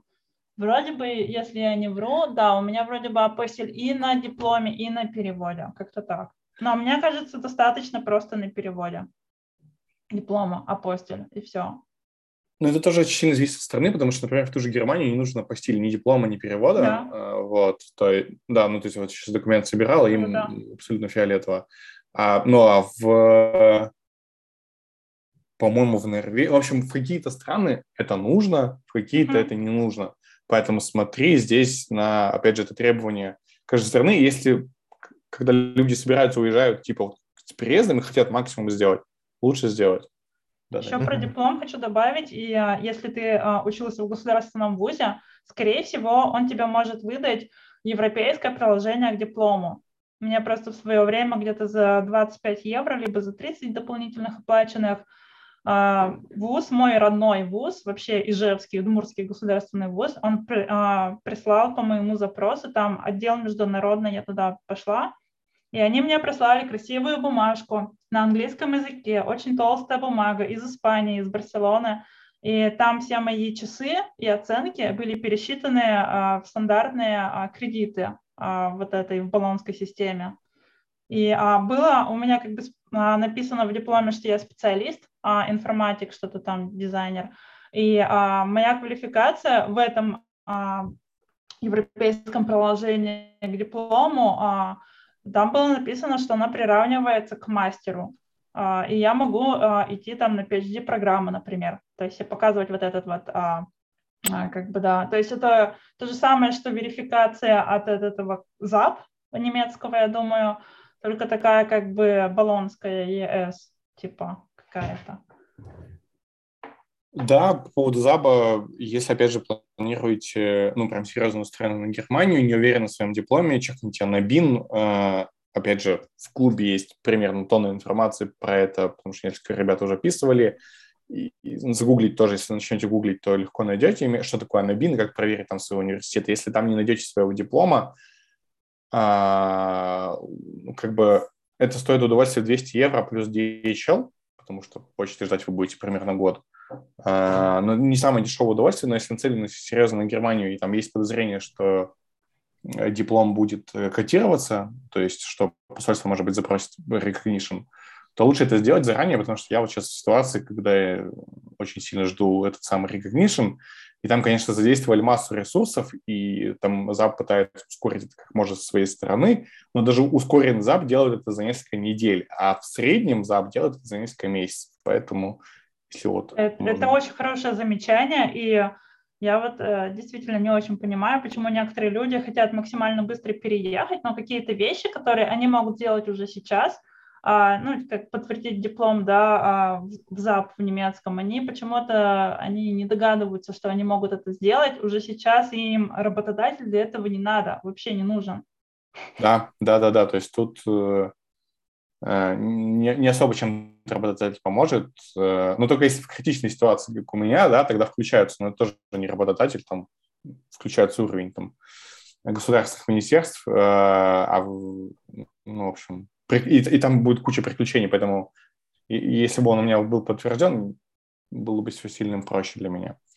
А, по поводу текущего города, если не определился с страной, все-таки лучше выбрать страну с большим количеством вакансий. Например, хочу в Париж – но нашел больше вакансий в Амстердаме и Берлине. Сомневаюсь, что если установлю Париж, появится больше. Слушай, я не знаю ничего про Париж, но если в твоей специальности условно Париж 100 а, вакансий, а в Берлине 1000, то да, наверное, имеет смысл, и ты очень хочешь там э, SAP а, ливнуть, то лучше как бы да. А если разница типа в Париже 800, в Берлине 1000, ну, наверное, как бы такое, не сильная разница. Если оплатится на удаленную работу, когда вакансия указана, что набирают штат, требуется ли этого гражданства резидентства страны, а ты, допустим, в другой стране, где у тебя открыто ЕП, насколько охотно работодатель рассматривает кандидатуру? Э, возможно, вопрос выше про контракт связан с моим, судя по всему, пересекается, и если у тебя нет резидентства этой страны, а там набирают только резидентов и только в штат, а у тебя контракт на ИП, ну, а ты претендуешь на контракт ИП, опять же, каждый случай индивидуальный, да, и не могу сказать за, за все кейсы, но в большинстве случаев, скорее всего, ты будешь просто нерелевантен с такой позиции. Но, а, Тоже не уверен, что... Да, да, наверное, давай. добавить, что а, всегда можно попробовать, э, но раскрывать свои карты надо в последний момент. То есть а, прошел там хотя бы до какого-то, грубо говоря, хоть раз глазами а, встретился со своим хайринг-менеджером, и потом уже можно заводить а, шарманку про ИП в другой стране и так далее. А тут такой интересный на скрининге там или еще как-то там, еще ничего не показал, не доказал, а вообще абсолютно неинтересный кандидат и уже начинает а, что-то там качать права. Ну, для меня это так выглядит. Ну, это вот да, да, из позиций. При этом, не знаю, мне кажется, что чем, чем раньше, чем откровеннее ты заявишь, что я вот точно не готов к релокации, о, к релокации, да, но готов к ремоуту через ЗП. Ну, тебя просто откажут, и все. А тебя отка... да, да, да, если, если там жесткие требования. Да. А, тоже ну, кажется, мое что... мнение немножко другое, что если ты хочешь пытаться, то можно как бы и что хочешь делать. Просто Мне кажется, если, если ты всем всем понравился, все хорошо, после этого ты говоришь, ну вот есть такая-то проблемка с бюрократией. Ну, если для них это блокер, то блокер, если нет, то нет. То есть есть шанс, конечно, потерять на всех этих собесах время. Да. А, ну, тут уж у меня вот времени полно, я, я всегда везде на конца иду. В общем, каждый выбирает. Uh, у нас министр-организатор у конференции, тоже не уверен, что в тему uh, вопрос, но спрошу, является ли университетский диплом по специаль... не по специальности серьезным стоп-фактором при найме в европейские компании при не очень большом опыте работы, три года опыта, сейчас middle, software developer в РФ, в РФ uh, рассматриваю релокацию. Таня, давай ты начнешь. Okay. Я думаю, что в случае инженеров это не так важно, потому что смотрят на GitHub, смотрят на LeetCode, смотрят на тестовые задания, как ты это сделал. И на диплом там голод как бы на рынке такой, что самое главное, если ты, тебя там спросят SOLID, OOP, KISS, DRY, принципы, там какие книжки прочел а, последние, да, дизайн паттерна назови, и ты показываешь, что ты не только там верстать умеешь и все как бы, да, то а, и ты знаешь там, как писать нормальный код, что-то такое, а, командная разработка, тот же самый, не знаю, Git, CI/CD и дальше, да, то есть а, то вообще а, образование, господи, можешь вообще без образования быть, ты, тебе вообще 12 лет может быть, да, на самом деле, я лично тебя найму на работу. Поэтому если вам 12 лет, вот как бы Реферитесь, пожалуйста, человек сидит. Ну, на самом деле, да, почему нет? А, я по поводу образования просто недавно у Гриши Букнова в Фейсбуке видел очень смешное замечание по поводу того, что, не помню, с чего там тренд начался, но он э, написал, что вообще-то напомнил всем, что он по образованию актер театра и кино или что-то, или артист театра, в общем, что-то такое. Вот. Э, Григорий Бакунов, я думаю, что большинство так или иначе знает или слышали. Но это к слову, что нет, стоп-фактором это не является. Единственное про диплом, вот еще раз point. Надо смотреть, как, как каждая страна относится к этому диплому. То есть в условной Швеции диплом вообще не нужен. А в условной Германии он довольно важен, потому что от этого зависят там процессы некоторые, поэтому... Но, но это вопрос не, не офер от компании, это вопрос не трудоустройства, это вопрос бюрократической части. В каком порядке в резюме указывать пункты, прежние места работы, список скиллов, образования и сертификат, в каком порядке на это смотрят HR?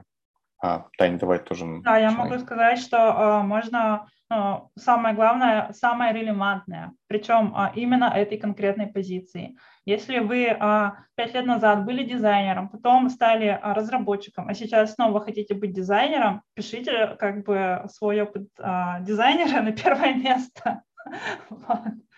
Если у вас даже еще нет, например, опыта работы дизайнером, но вы хотите стать дизайнером, а есть только опыт разработки, и вы в свободное время делаете какие-то курсы, подпроекты, фриланс небольшой для друзей, вообще а, поставьте даже последнее место работы, вот это как по совместительству, либо даже full time, но зависит от вас, а, что вы, ну, дизайнер, типа дизайнер, фрилансер, либо там дизайнер под проекты, например, да, набейте ключевыми словами, забейте нужные обязанности, короче, используйте разные лайфхаки, и если вы будете делать вот как все Короче, резюме – это а, advertisement инструмент, это не досье на вас. Вот, и исходите а, вот, как бы при написании, да, полностью из того, что это маркетинговый инструмент рекламы. Вот. Да, очень важный point, все к тому, что полностью сказала Таня, делайте фокус на релевантном опыте. Резюме, как и линки, читают тоже по диагонали, читают очень быстро, и им нужно считать а. Ключевые слова, Б. Опыт работы.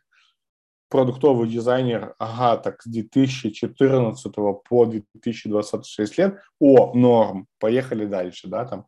то есть как бы вот так. А, то есть на удаленную работу в ЕС и Штатах налоговые резиденты РФ, РБ и СНГ не имеют сейчас шансов. Я не скажу за все СНГ, но РФ и РБ практически нет сейчас. А, может, какие-то криптофирмы на Кипре вас спасут, но если ну, мы говорим нормальные проекты в ЕС, как бы нет, мне кажется, 99% нет. Да. Тоже понятно, да, причины, что это. И еще там, условно, два месяца назад это было не так. Ок, давайте такой вопрос, насколько про, сильно... Про, да. про Швейцарию абсолютно ничего не поменялось. То есть сейчас у нас, э, у меня сейчас товарищ э, в нашу фирму а, зааплавился, уже почти а, поступил. И в процессе еще несколько... Да, а я... Не, что не про удаленную. А, ты про... А, про удаленную. А, да, про, да, там про... Юра, ты про акцент или про... Да, да. Я имел в виду про, про, про, про relocate с этим самым. Релокейтиться можно, да. Ребят, там вопрос, давайте еще, может, кто-то еще тоже смутился. То есть там Надя спрашивала про то есть на удаленную работу в ЕС и Штатах налоговые резиденты РФ, РБ и СНГ не имеют сейчас шансов. Но, Надя, РФ, это, это трудно. Да, это трудно. Если вы собираетесь а, оставаться налоговым резидентом а, Беларуси, да, нет, шансов нету. Вам скажут либо релокейт а, и смена резидентства, либо до свидания. Скорее всего, Подтверждаю. да. Подтверждаю. При этом релокейтиться все можно, все открыты, все работают, да. все нормально, все, всех принимают, беседуют, русских никто нигде не обижает, всех очень любят. Я сейчас в компании, э, по-моему, один русский, но у меня очень много коллег украинцев, и все, mm-hmm. вообще очень мультикультурная компания, и меня поддерживают там со всех сторон, там очень тоже все переживают там за, так что не парьтесь, все в порядке.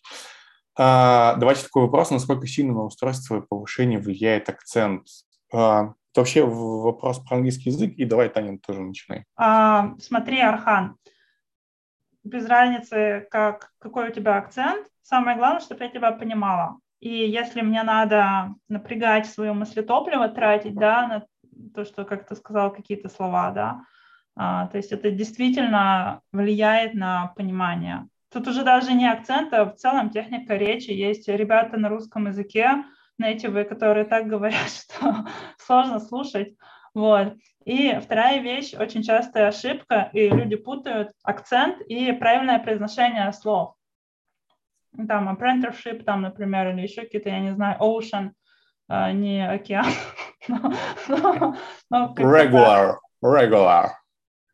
Вот, а, это максимально важно. Просто человек native или, ну, какой-нибудь э, другой не native, но не из нашего, ты ему скажешь let me speak from my heart, а, и он просто до него вообще не, не будет ассоциировать вот эти слова а, с английскими словами. У меня, например, даже было, что а, мне иногда люди говорили, типа, stop, speak with me in Russian, I don't understand. Конечно, стрёмный опыт, но некоторые раньше мне говорили, что, пожалуйста, я говорила с ними на английском языке, они думали, что я говорю с ними на русском языке. Но я не знаю почему, да, вот, но вот. Но сейчас это изменилось. Ну да, я, в общем, тоже плюсну к тому, что э, Таня сказала, что тут вопрос не про... Тут вопрос про словарный запас vocabulary, да? Э, у меня где-то была ссылка, я попробую, кстати, сейчас в документ тоже добавить, про то, как измерить свой словарный запас.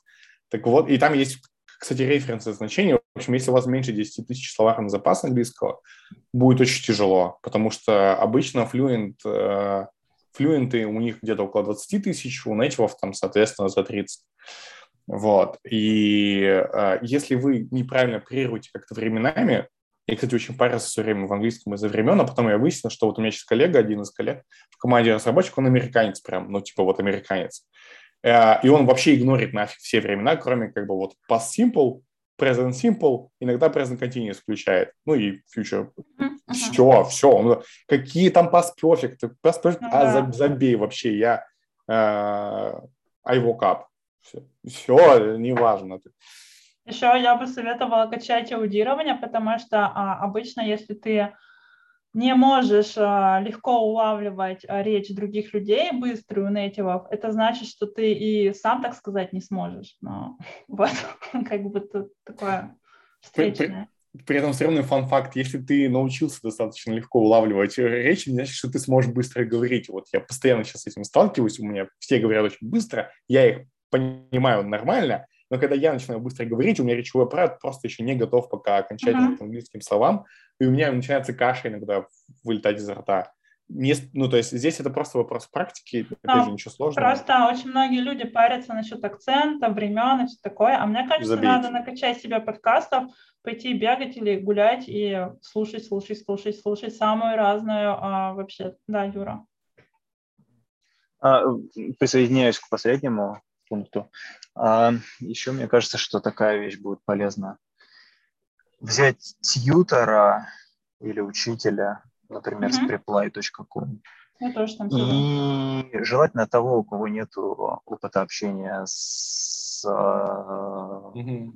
с носителями русского, mm-hmm. поговорить и спросить, э, какие из дефектов или акцентовых вещей мешают восприятию. Я вот, например, раньше думал, что во французском крайне важно говорить «г», а оказывается, это совсем не важно. Можешь рычать как хочешь, потому что у них есть куча опыта общения с неграми, у которых ровно такой же акцент. Вот это их вот камерунский акцент, вот ну, такой.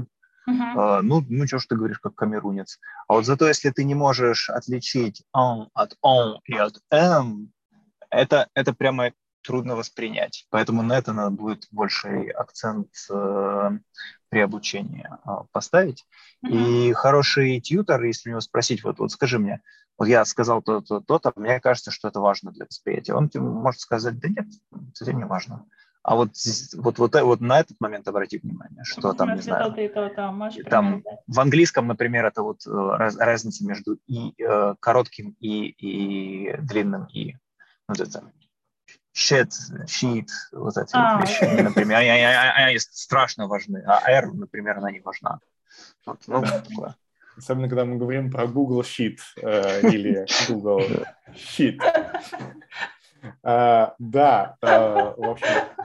Там... Я посмотрела твои Шит, он мне очень понравился. Да-да-да. Э, насколько важен, давайте перейдем дальше по вопросам, насколько важен диплом вообще? У меня коллеги нет диплома, но при этом хороший релевантный опыт. Ну, мы уже говорили выше. Рабочая виза всегда есть такая Рабочая опция, виза, да, да, если нормально. Не, свет клином на голубой карте не сошелся. Э, про диплом. У меня есть диплом, но не э, самая жесткая часть, где написано университет. Но нет, вкладыш с оценками, это вообще кому-то важно. Вкладыш это конечно, это вообще самая важная часть э, диплом. Значит, есть и приложение, диплом, только корочка, э, вот это внутри. Есть вот это синяя или красная или зеленая какая-то, да. Вот эта часть как раз никому не нужна. А ваш вкладыш с оценками – это как бы то, что есть диплом. Диплом – это не, не, не корочка. А, европейское приложение к диплому так, ну, в общем, да, вот как Таня сказала, у некоторых вузов есть, можно написать вас, ваш вуз и спросить, есть диплома ли у вас. Supplement. Вам надо гуглить а, диплома supplement. Так, а...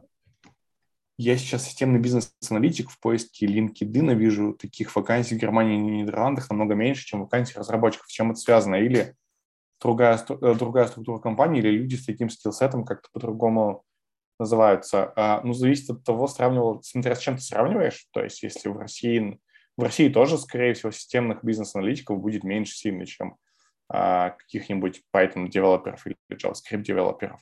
По поводу соотношения, вот тут вообще интересная история, например, потому что я, опять же, когда сейчас искал работу, столкнулся с, с таким соотношением, что, например, на одного JavaScript или на одного Python девелопера приходится 8-9 вакансий на LinkedIn. Речь про Берлин, только про Берлин.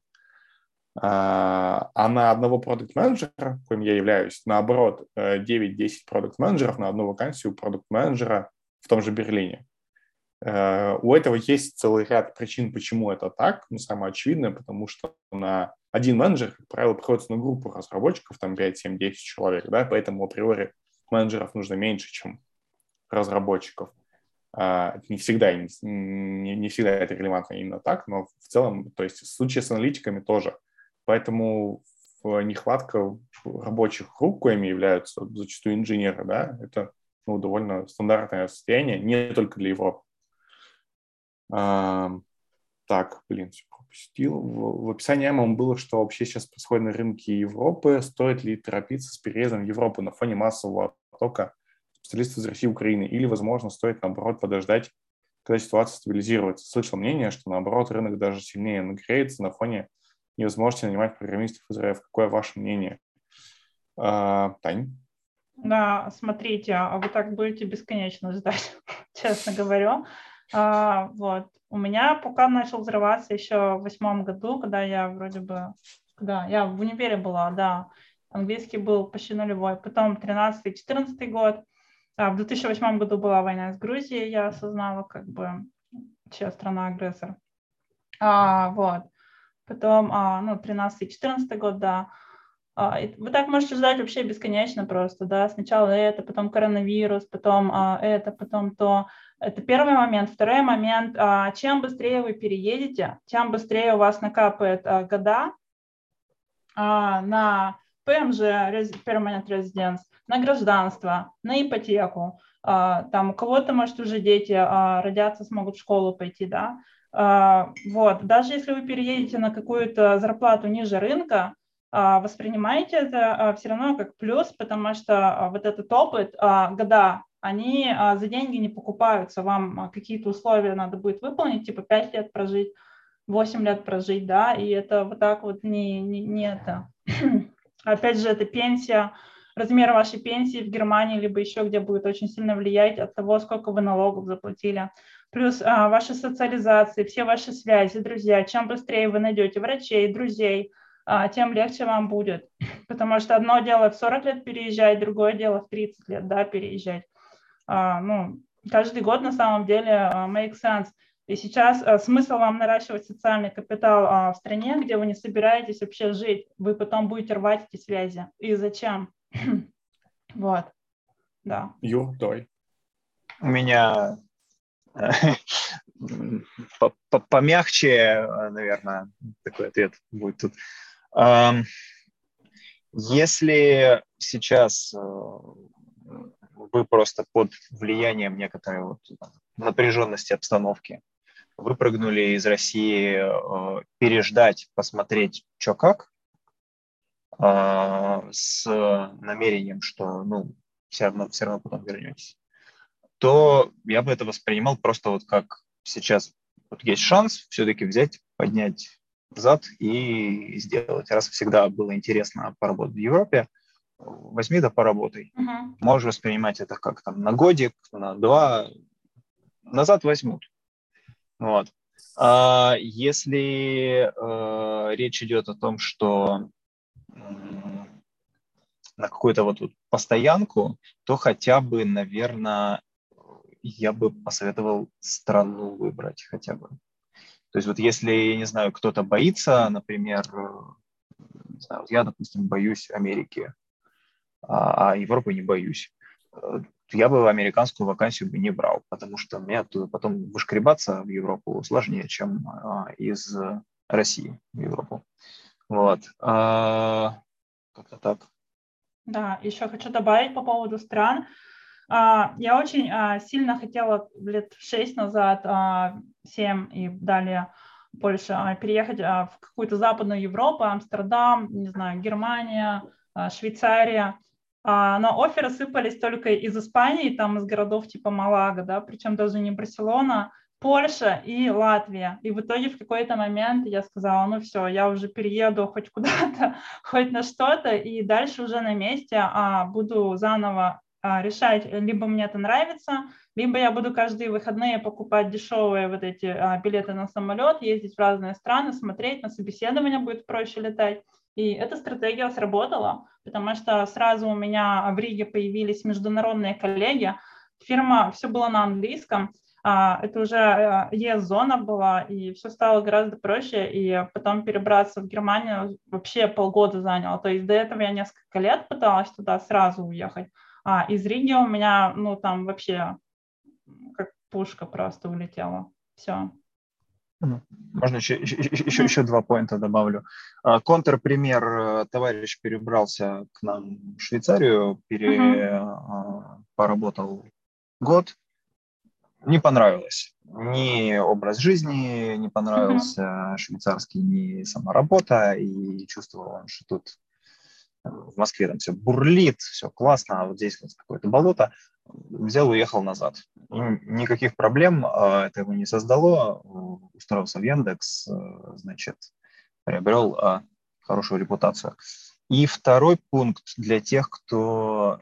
Тут, я не знаю, наверное, не надо какими-то прогнозами заниматься, но э, Насчет того, что э, перенасытится ли европейский рынок, мы сказать не можем.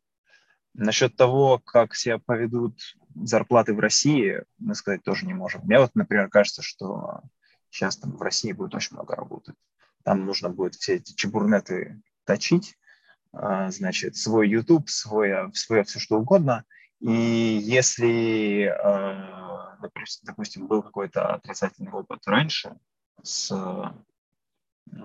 работы за рубежом. Может, может и не надо шевелиться. Но если такого не было, то пробовать всегда классно. Uh-huh. Я вот ну. безо всяких политических э, убеждений ездил, ехал, мне просто прикольно было вот тут. Ну и до сих пор прикольно. Да, друзья, там Олег поднимал руку, автор, собственно, вопроса, кстати, может быть, он что-то хотел добавить. Олег, ворвись, если можешь.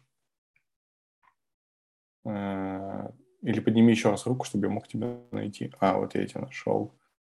Так, по идее, у тебя можно теперь. А, я, я спрашивал, спасибо э, за ответы. Да. Я спрашивал про гораздо более, честно говоря, краткосрочную перспективу, про менее глобальные выводы. Мне просто было интересно э, какой-то баланс между тем, э, насколько сейчас стоит инвестировать в активный поиск работы, условно говоря, в следующий месяц или два, versus насколько стоит инвестировать в подготовку к интервью в следующий месяц или два и искать работу чуть-чуть позже. То есть речь не шла там через год или что-то вроде этого. Речь шла о том, как бы стоит ли бежать, учитывая, насколько волатильная ситуация с рынком труда, или, как мне кажется, возможно, есть даже определенный бенефит в том, чтобы подождать. Я скорее склоняюсь ко второму, потому что мне кажется, что рынок будет скорее нагреваться, чем охлаждаться, по крайней мере, резко. Но я и в клубе, и в других источниках видел э, какой-то общий вайб, связанный с тем, что вот сейчас набегут price insensitive русские и впоследствии украинские программисты, и там, в общем, заберут а если вас слушают HR, поднимите, пожалуйста, руку, может, э, HR что-то добавит. Просто я здесь вот... реально нужна аналитика HR-ская. Я как представитель HR-компании могу а, ответить окей. на этот вопрос, кстати говоря, да. Не зря хлеб собираюсь кушать. Э, смотри, э, нет, не... В общем, отвечая на твой вопрос, мне субъективно кажется, что лучше подготовиться и собраться, и потом нормально переехать, потому что когда ты все это вот так на ходу собеседоваться нормально, получить оферы и там далее, и и, и пойти. А рынок, он не сильно разогревает. Рынок, вот про тот, который мы с вами здесь говорим, да, рынок это uh, white collars, то есть мы говорим про инженеров, про менеджеров, в айтишке преимущественно в основном.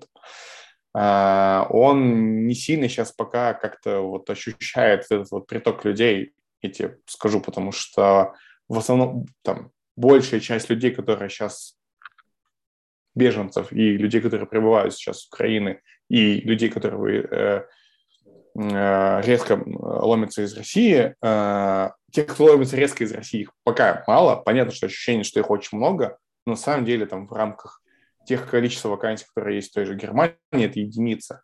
а из Украины бегут люди, у которых там, они зачастую без языка, без образования, и сейчас вот как раз наш стартап мы делаем вот э, там, небольшой форк нашего продукта для этих людей самых, потому что у них нет ни английского, ни немецкого, нет высшего образования, нет никакого опыта нормального. Вот для этих людей, как бы, вот, вот с этими людьми много вопросов, и рынок вот такой вот uh, essential workers, да, вот эти вот, вот, вот на них будет большой спрос. А, точнее, у них будет большой спрос на работу.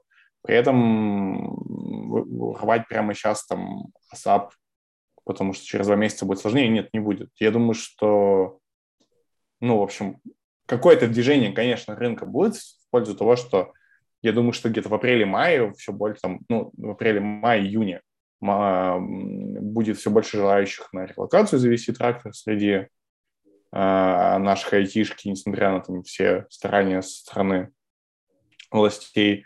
Но это тоже речь идет о сотнях тысяч людей, причем, ну, там, 100 тысяч людей, может быть. При этом вакансий в той же Германии их кратно больше. Ну, так и что... надо понимать, что в Германии есть вакансии не только немецкие, а очень часто да, да, да. сингапурские компании, американские компании, швейцарские компании и совсем австралийские, они могут иметь здесь представительство и нанимать а, в офис там куда-то в Германию. Ну и когда я говорю в офис, на самом деле это может быть даже home office. то есть, да, то есть тебе делают контракт, но ты можешь а, сидеть в Германии и думать, ты не обязан ходить в офис. Главное, чтобы не home видео. А, а, давайте пойдем дальше. А, подскажите, пожалуйста, как выбирать временные слоты для прохождения каждого из этапов, если вы работаете в то же время, что и люди, проводящие интервью. Особенно если поиск активной собеседования немного слушай, ну, у меня нет таких лайфхаков на эту тему. Обычно у тебя все равно в календаре есть какое-то количество свободных слотов, но вот максимально их комплектую. Опять же, при, э, сейчас, Тань, э, при, когда тебя HR спрашивают твои слоты или кидают тебе ссылку на SMP, вот на Application Manager System, а ты выбираешь не один день, не два дня, как правило, ты выбираешь неделю или даже две недели. В случае с Гуглом три недели, например.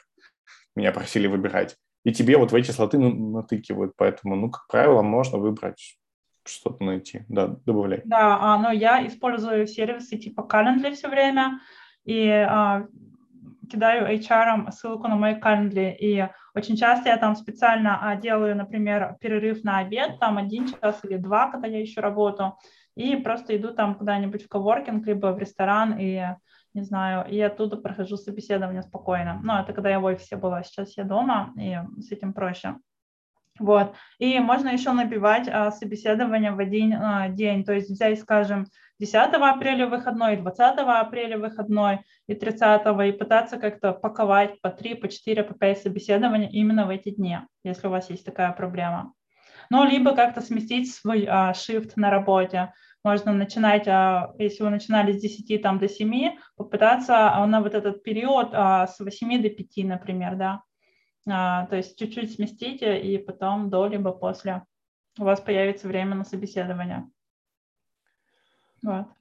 Good. Uh, так, то есть сейчас э, в переехать в Тбилиси открыть там местный ИП недостаточно для удаленной работы на Европу. Uh, ну, если очень кратко, то, скорее всего, нет, будет недостаточно. Опять же, надо смотреть, да, а еще а, к предыдущему вопросу, если вы честно поговорите со своим а, менеджером на работе и скажете, чуваки, либо вы меня повышаете, либо я сейчас а, медленно работаю, бурнаут и так далее, либо вы мне даете какое-то время легальное, не спеша найти работу, а, ну, я обещаю честно на вас как бы доработать как-то нормально, как смогу, да, но я прохожу собеседование, и вы это знаете, и вы с этим окей, я думаю, тебе прямо на работе разрешат, дадут переговорную и иди там собеседуйся.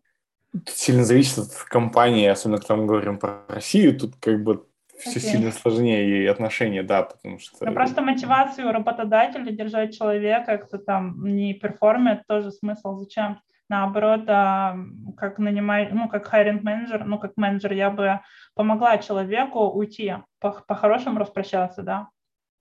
Да, но мы же, опять же, говорим все еще про Россию, тут, к oh, сожалению, okay. ценности немножко другие. Не про то, чтобы сделать хорошо себе или кому-то, а про то, чтобы mm-hmm. делать хуже соседу.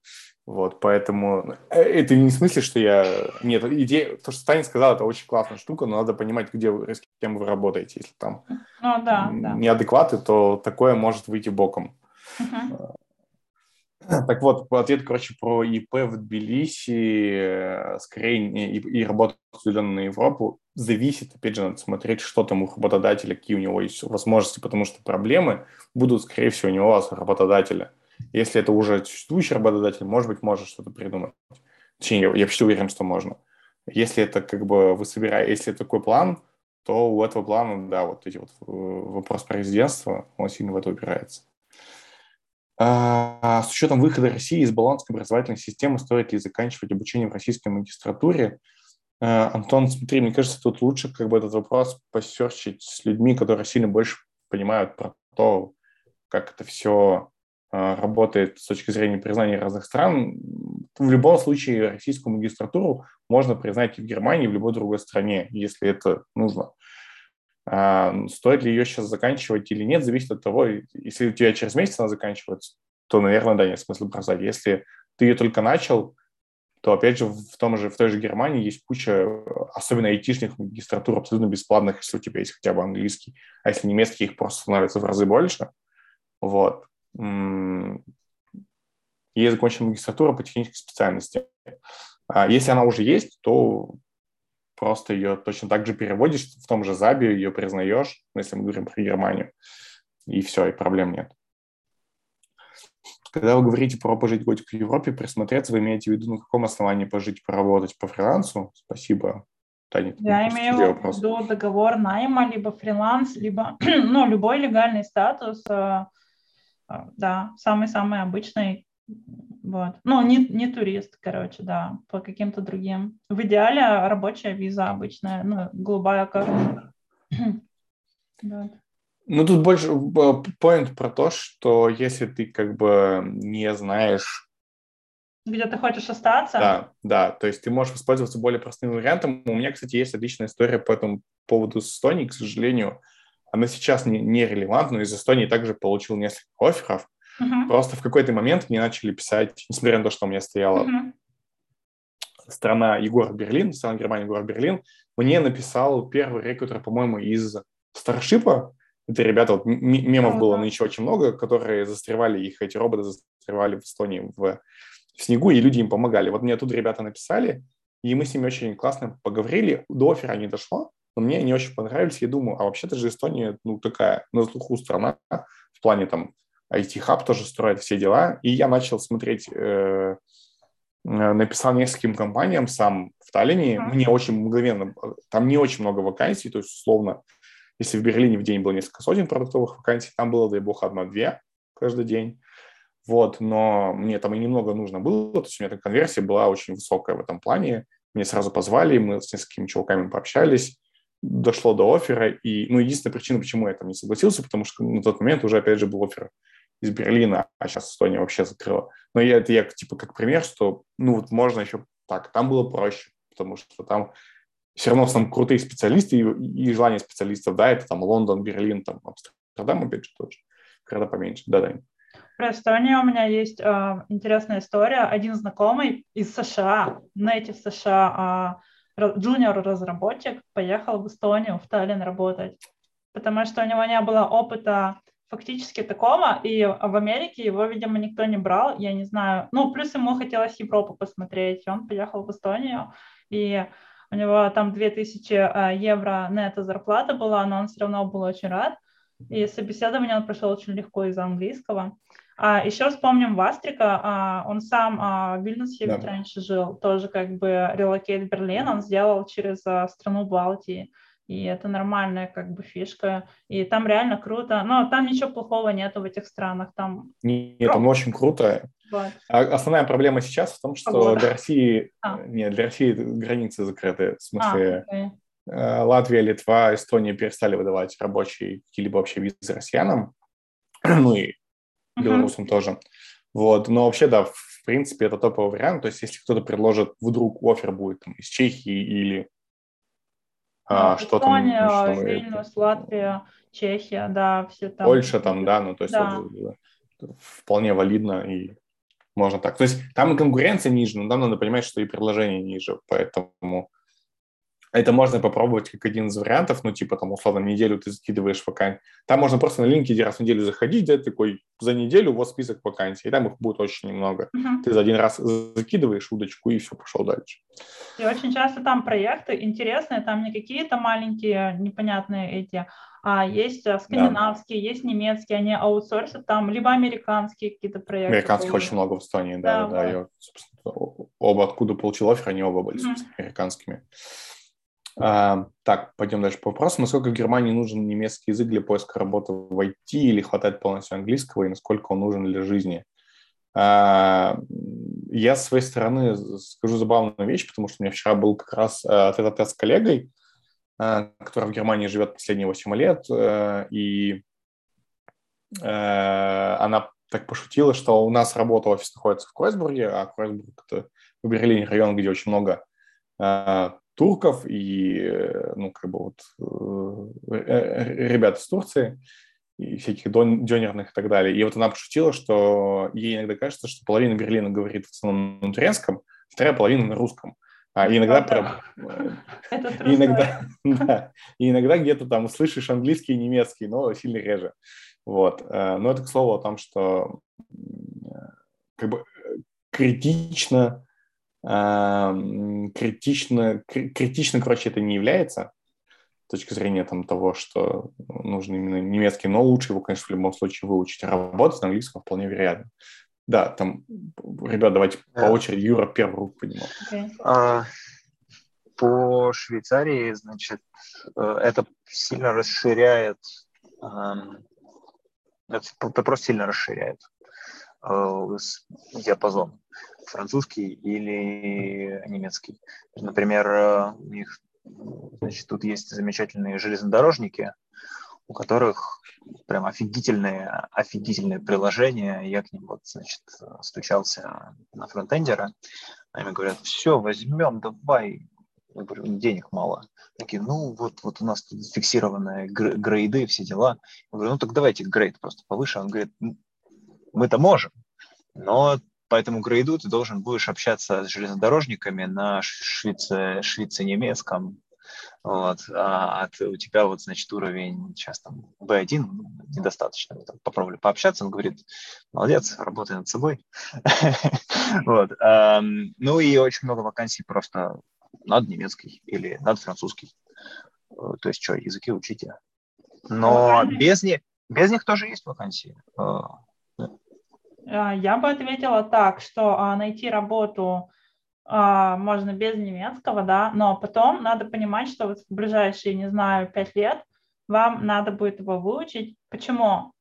Чтобы повысить свой уровень жизни и комфорта. И я даже сейчас говорю не про зарплату, а у вас спектр как бы досуга, а, каких-то услуг, возможностей. То есть, а, например, ты получаешь 60 тысяч евро в год и не говоришь на немецком, живя а, в Берлине, либо ты тот же самый Вася живешь в Берлине и говоришь на английском плюс немецком.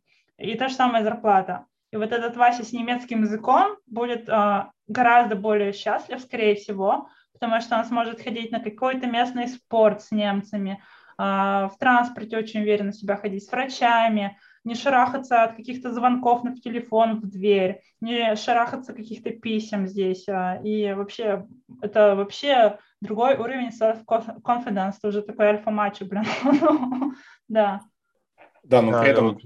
Сто пудов утверждаю, что первые, первые месяцы или даже годы вот прям все бросить и учить язык локальный. Вот но, но при этом это не... Э... Не, пройти испыталку, прошел испыталку, да, все. Да, да, да, да.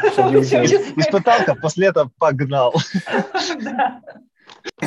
При этом критичным это для поиска работы не является. Опять же, все собеседования, которые проходил, были на английском, компании все ищут на английском, в лучшем случае у них написано uh, Deutsch is a plus, но даже это не всегда написано, потому что в основном компании мультикультурные, и там это основной язык общения английский. Я даже скажу, что я нашла работу а, с, с немецким А2, это вообще типа beginner level, и вакансия была написана на немецком языке, и они искали людей, кто а, будет именно с немецким языком. Но а, мои технические навыки были настолько сильные, а зарплатные притязания малы, что меня как бы взяли. Я на месте уже доучивала. Пошли лайфхаки по конкурентным вот этим вот преимуществам. Вот, а, да. А, так, у нас э, остается чуть меньше времени. Давайте попробуем добежать все вопросы, благо их мало осталось в чатике. И у нас есть еще вопросы в э, посте. Они там, конечно, дублируются, скорее всего, но хотелось бы их тоже пробежать. А, на линке есть страница с профилем, а есть возможность сделать именно резюме, и которые смотрят вообще только на страницу с профилем. А на LinkedIn надо оформлять именно LinkedIn. А, можно ли его как-то выгрузить? По-моему, можно, но в этом нет никакого смысла, потому что он тоже будет нагружен всяким говном а, брендированным, как так же, Hunter это может сделать, например, в России. А, но рекрутеры, когда пишут на, английс... Э, на LinkedIn, они тебе пишут, попросят э, скинуть полное CV в любом случае, поэтому одно не исключает другое. Насчет признания диплома Blue Card или чего-то подобного, если есть бакалаврский диплом не по IT, а магистратура по IT, насколько это норм или нужен именно бакалавр? А, в целом норм, просто признавать тебе их нужно будет оба в любом случае. Ну, то есть, если у тебя Card, магистратура айтишная, все окей, но у тебя же бакалавр есть, без которого твоя магистратура не считается. Соответственно, тебе придется вот вполне вероятно, что магистратуру тебе не придется в ЗАБе признавать, и бакалавр придется. Но опять же, надо смотреть, что у тебя за, за вузы, что за специальности, там все индивидуально. Но в целом как бы проблем не будет. как работать, как раб, работодатели в Европе относятся к параллельной учебе, например, в магистратуре? Целом нормально. Опять же, я общался с несколькими ребятами, которые относительно недавно даже заканчивали магистратуру в Германии. И много таких, кстати, ребят в клубе, поищите там по историям, по профилям, мне кажется, несложно будет найти. Поэтому в целом относится нормально, просто там есть ограничения, сколько ты можешь часов работать, у тебя будет просто тупо не, не полный день, скорее всего, в этом случае. А, но в целом, да, и магистратура есть еще заочная. У меня, например, знакомый да, работает а, full-time инженером в Deutsche Bahn и учится а, в немецкой магистратуре заочно, вечерняя. Это называется как-то типа evening study, либо... Да, да, да, да, да, да, Что-то да, такое. Abend. Да. Ну, имейте в виду, что магистратура в Европе это типа не то, что магистратура у нас, там никто не идет после бакалавра в магистратуру, там магистратуре чаще всего это люди 35 плюс, зачастую, uh-huh. которые такие, о, о, вот хочу там что-то проапгрейдить себе или что-то мне интересно стало, поэтому там это немножко другого, немножко другой контекст имеет социальный. А, так вот, мне в лично написали, хорошо, если сейчас ехать в Польшу и захотеть за то, что русский, слушай, не зах... скорее всего не захотит, хотя там понятно, что в любой стране есть какие-то крайне правые, крайне левые. В целом хейта как такового не будет, но прямо сейчас это не очень крутая идея с точки зрения того, что Польша – это главный, ну, как бы хаб, куда все беженцы там, с Украины сейчас идут, и чисто настроение там не очень. И uh-huh. поэтому, если ты вот очень хочешь именно в Польшу, мне кажется, имеет смысл подождать, Тань, добавь. Да, если тебя вдруг захейтят, это может быть даже не из-за текущей ситуации, это может быть реально человек сам по себе такой. Он, может быть, и раньше э, тебя бы захейтил за то, что ты русский, там, не знаю, а американцев за то, что пиндосы и, и прочее, и прочее. Это первый point. А второй point а, можно призвать голосу разума и сказать, что а, все бабы дуры, а, не знаю, все там, и как-то попытаться, и конкретно, а, если жена твоя будет рожать, и будет а, русская акушерка, конечно же, тогда мы не будем, чтобы жена рожала с этой акушеркой, да, мы уйдем из госпиталя или там, или что мы, что мы будем делать, да, то есть попытаться каким-то частным, а, конкретно там, таким вот примером и попытаться голос разума у человека вызвать, чтобы вот это обобщение, чтобы оно ушло, потому что, ну, нельзя так, все люди разные.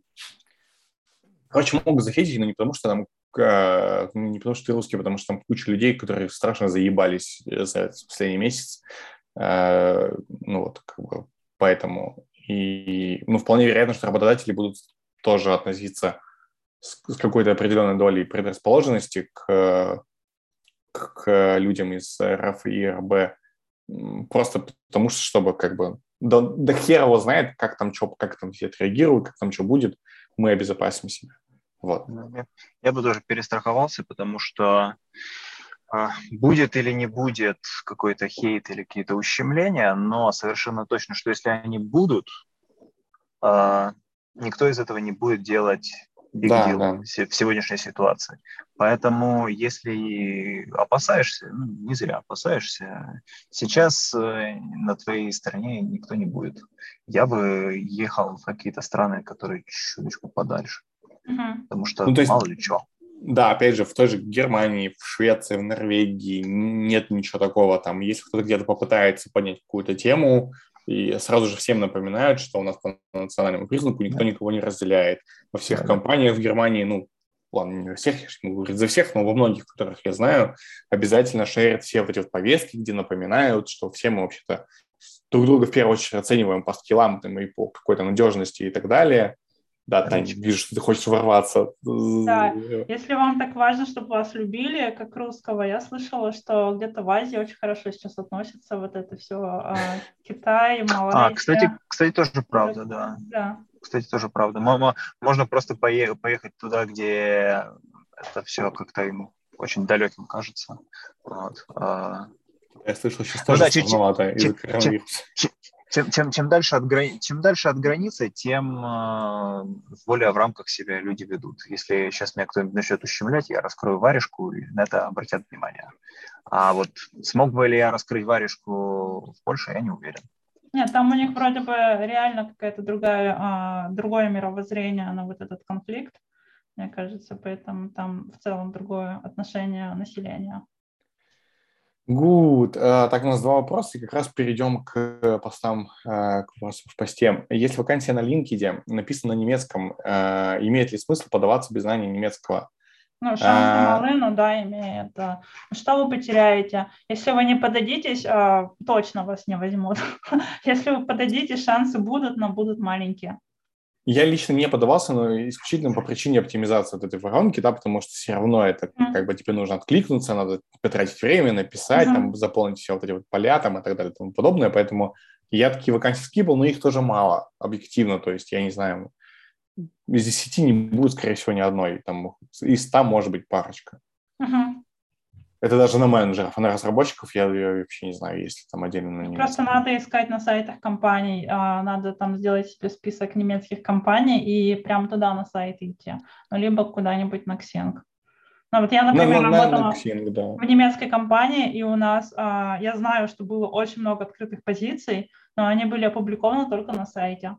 Их там 100 с плюсом было штук, а на LinkedIn было, грубо говоря, 10 позиций какие-то вот, как-то так. Еще вопрос, если часто обновлять резюме на линке, будет ли профиль считаться более активным и чаще впадать рекрутерам? А, слушай, у меня, если честно, нет никакой информации касательно, более-менее однозначной информации касательно этого вопроса. А, смотри, а. Сергей, а, если ты хочешь а, поднять а, как-то свой а, профиль, Пиши маленькие посты, вступай в разные группы, задавай там вопросы. Все, что ты делаешь в телеграм-чатах, например, или на Вастри-клубе, ищи такие группы а, в LinkedIn, а, пиши маленькие посты, да, лайкай, вопросы задавай. И а, LinkedIn будет считать, что ты как бы там какой-то живой человек, живой профиль, вот, активный причем, да. И будет тебя чаще подсовывать, насколько я понимаю.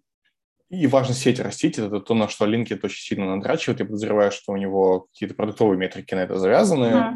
А, и это да, то есть если ты игноришь, как я, например, в свое время игнорил индусов, которые тебе добавляются друзья, не игнорь, это отлично. То есть чем больше у тебя добавляется, чем больше ты растешь, тем линки думают, что ты более мужик. Эндорс, да-да-да-да, то есть вот в клубе тоже есть, в общем, это Нормальная история. А, имеет ли право на жизнь сценарий бросить учебу на третьем курсе и уехать в Португалию по программе локации от компании, в которой работаю? Сильно ли нужен диплом, если через какое-то время решу сменить место работы? В Португалии вообще нет. Ну, то есть там вообще абсолютно насрать на работу. В Португалии там есть даже визы, которые а, которым все равно даже на фактические наличие контракта с работодателем. То есть там, а, если ты, например, поехал туда по той же учебе, или поехал по работе, потом пошел на учебу, ты можешь сменить тип визы, и наоборот, ты можешь сменить. В Португалии в этом плане, там, по-моему, ну, том, в общем, очень гибкая в этом вопросе страна. И если ты захочешь, опять же, продолжить учебу, ты можешь поступить там на бакалавр, причем не на первый курс по своей специальности, просто там тебе перезачтут часть предметов, часть не перезачтут, и, и ты пойдешь. Если, ну, и, и закончишь, потом mm-hmm. пойдешь также на магистратуру. Согласна, мне кажется, это более оптимальный вариант и ну, более даже ценный. И тем более, а, опять же, твоя конечная цель – это что в итоге Россия, либо это Португалия, да, либо Европа. Что ты в итоге хочешь? И надо твоей конечной цели там на 5 лет, на 10 себе поставить какие-то приоритеты, и от этого а, в обратном как бы направлении а, распутывать клубок и понять, что мне надо. То есть я хочу диплом в России, чтобы что? Либо я хочу переехать сейчас, бросить и переехать в Португалию, чтобы что. Вот. Ну да, да, да. Это... Можно по предыдущему пункту насчет эндорсов а, добавить. Угу. А, помимо эндорсов там есть э, как бы типа отзывы. Да, это круто. А, да, да, кстати. Вот это, вот, вот это прям бодрая штука, потому что ну, в общем, если, если с вами там у вас есть какой-нибудь очень дружественный вам какой-нибудь коллега, а еще лучше начальник, а, который может сказать, что вот, Юра у меня фигачил, все вовремя, сразу такой замечательный. А, делайте это. А, каждый раз, если на каком-нибудь опворке там что-нибудь сделали, какой-нибудь заказ, возьмите, попросите, чтобы товарищ э, скопировал текст отзыва и на LinkedIn тоже. Ну, это, это прям хорошо. А вот насчет, насчет сети, вот именно контактов и, возможно, даже и эндорсов, я вот тут не уверен. У вас прямо есть данные о том, что это повышает какие-то метрики? Ну, я встречал много, да, на самом деле, довольно, когда, опять же, изучал этот вопрос, натыкался, что очень много ребят пытались это анализировать как-то и сравнивали разные подходы. Говорят, что это влияет. Не понятно, что это не, не, там, не пилюля там, да, э, от всего, а, но... Есть какое-то понятие типа lion, а человек, у которого вроде бы 7 тысяч больше. А, и есть еще а, фишка, а, у тебя там в друзьях премиум аккаунт, либо не премиум. Вот это вот тоже вроде бы влияет, да. А по поводу эндорсов я слышала, что LinkedIn вроде бы отменял такую фишку или что-то такое. Я несколько лет назад даже слышала что-то такое, но я не уверена. И по поводу отзывов. А, если вы мне сейчас пойдете, напишите отзывы на LinkedIn, я буду очень рада. Как бы, да, можно сказать, там, Татьяна сделала меня коучинг а, по поводу вот карьерной, как карьерный коуч, например, карьерной ситуации, да, у меня и Можете написать в таком ключе. Может быть, я даже вам что-то напишу, если в личке мы еще потом как-то пообщаемся, что-то вы расскажете о себе. А, короче, да, а, про, про отзывы очень важная штука. Так, давайте перейдем к вопросам, которые у нас в посте, и давайте попробуем сделать это очень-очень быстро, поэтому поиграем немножко в Юрия Дудя и его Блиц, видимо. А, нужна ли фотка в резюме? Скорее нет, чем да. Есть ли у кого-то альтернативное мнение? Нет. Что важнее описывать в резюме обязанности или достижения, или смешивать по-всякому, нужно и то, и другое. Uh-huh. что ты делал, для чего ты делаешь, что это дало. Согласна. А, есть ли смысл делать короткое развернутое резюме? Нет резюме, чем короче, тем лучше. То есть все должно быть информативно, но лаконично. Одна-две страницы, да. Можно да, сделать отдельно портфолио, а если хотите. Либо GitHub профиль, либо еще какой-то профиль. Да, все, все ссылки на LinkedIn, на GitHub тоже должны быть вверху обязательно, если вы инженер или, или если какая-то техническая, около техническая специальность, GitHub, пожалуйста, прилагайте, потому что я э, знаю очень немало разработчиков, которые не светят свой GitHub, и это странно. Э, в смысле в CV или при apply. Uh-huh. GitHub это важно. Стоит ли всех HR к себе добавлять в LinkedIn, если они к вам стучатся, почему нет? Э, мало ли, когда им пригодится. Мне, мне показалось, что HR как раз даже лучше добавлять в сеть себе, mm, особенно, да. особенно HR тех компаний, в которые к тебе могут стать интересными. Uh-huh. Да, да, да, особенно. Есть какой-то особенный этикет при нахождении в LinkedIn? Аня Булдукова, я помню, описывала, но она больше про нетворкинг описывала, что а, кратко «Привет, я такой-то, а, мы можем быть полезны». Я увидел, что там ты такой-то, и я думаю, мы можем быть полезны там друг другу из-за этого, грубо говоря.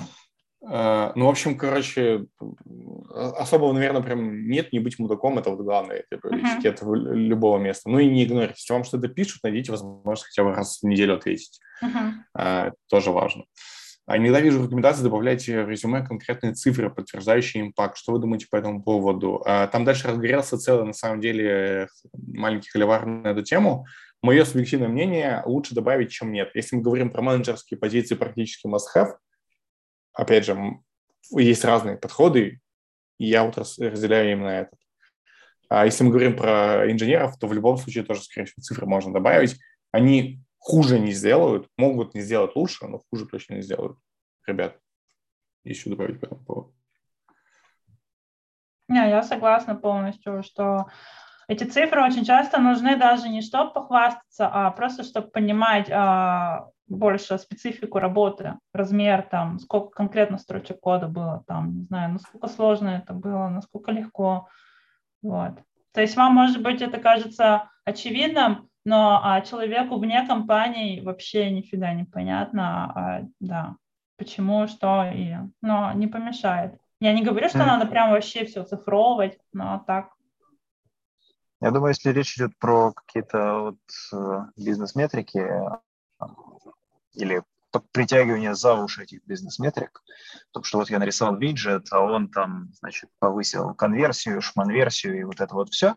Это можно указывать, если ты можешь с спокойным лицом это потом обсуждать. А, и а, это просто сигнализирует то, что тебе интересен этот бизнес-аспект, а это хороший сигнал. Да, добавлять что-то, что вы где-то когда-то слышали, кто-то другой коллега делал, я вот добавлю его цифры, э, bad attitude просто потому что ну, любой хайринг менеджер очень быстро это поймет, и это будет минус скорее. А есть ли большой смысл от сертификатов прохождения курсов? Я, например, в КС-50 вписался, это будет плюс или минус. Сертификатов как таковых, мне кажется, ни тепло, ни холодно, до них редко на самом деле долистывают, потому что они в самом низу. А, нормально ли будет смотреться, если, например, в текущем месяце за три года не продвинулся по должностям? Формально я имею в виду лычки. Можно, можно по сертификатам. Если да. у вас нет профильного образования и при этом э, есть какой-то скромный опыт работы или вообще его нету, то э, какие-то большие буткемпы и парочка каких-нибудь э, таких мясных сертификатов, я не знаю, там от курсеры по какой-нибудь фундаменталке адской, они покажут, что вы вот, вроде, как, вроде как без вышки, но тоже серьезно. Если что-то есть, можно добавить. И, в принципе, весь подход к CV и резюме как бы to be concise, да, но вот если что-то можно добавить, и еще для этого есть место, и оно есть, можно добавить. Ну, и если вы ЦИСКО инженер, то странно не добавлять ЦИСКО. Ну да, да, там, если вы там, опять же, project менеджер добавить, там, PMP. А, да, да, Принц там или еще. Принц там, да, да, все, соответственно. Uh, тоже нормально. Нормально ли будет, uh, а, так вот, нормально ли будет смотреться, если я, например, в текущем месте три года не пройдется по должностям? Нормально. Ну, тоже надо понимать, что если ты работал, пришел в компанию senior Python девелопером, три года проработал senior Python девелопером, в целом нормально. Ну да, а какая альтернатива, тоже непонятно, что ты предлагаешь, что ты с этим сделаешь. Ну да, да, да. Ну, то есть какого-то нет, все окей. А, если пришел джуниором, и за три года ты все еще остаешься джуниором, это немножко странно. Uh-huh. Смотрит ли GitHub, если есть на него ссылка, стоит ли оформлять там красивый редми на самого себя, если да, то как лучше. Там в доке есть, кстати, ссылка на пример GitHub. Вообще на GitHub есть целый репозиторий я знаю, его можно найти, в котором есть примеры оформления классных, собственно, страниц. Я уже не помню, как он называется, но он есть, мне кажется, можно гуглить. А, и ищут ссылку на GitHub, ищут, как я уже говорил, ищут, если вы инженер, ищут в 100% случаев. Если вы не инженер, то ищут чуть реже, но все еще ищут, если вы оплатите в IT-компанию. То есть даже у менеджеров на нее смотрят, и лично у меня, мне много очень хайринг-менеджеров, с которыми я общался, Э, сами выделяли о том, что как классно, что у тебя в cv есть ссылка на GitHub. Очень редко это встречаем, даже у разработчиков не у всех, а у тебя, ну, видно, что ты что вообще, чувак серьезный. А, то есть и оформить стоит хоть как-нибудь. Насчет красиво, некрасиво все субъективно, но как-то оформить, чтобы было понятно, что вы делали и, о чем, и кто вы. Да, и, ребята, если что-то хотите, добавляйте, типа, если еще добавить. Пойдем дальше. Общие вопросы. Как с пользой показать в резюме набор навыков напрямую не относящихся к рассматриваемой позиции? Вопрос, зачем ты это хочешь сделать, на самом деле, если эти навыки не релевантны той позиции, куда ты оплаешься, их нужно засунуть, если вообще их есть смысл добавлять что-то э, нерелевантное, то точно в самый низ. Ну, то есть куда-то их выносить нет смысла никакого. Что вообще стоит упоминать в резюме из прошлого опыта работы, не связанного с, с рассматриваемой? Э, ну, чтобы не возникало вопросов про time gap ы, можно просто написать, в принципе, обозначить, что я работал там кондитером в кондитерской, а потом стал software developer ом.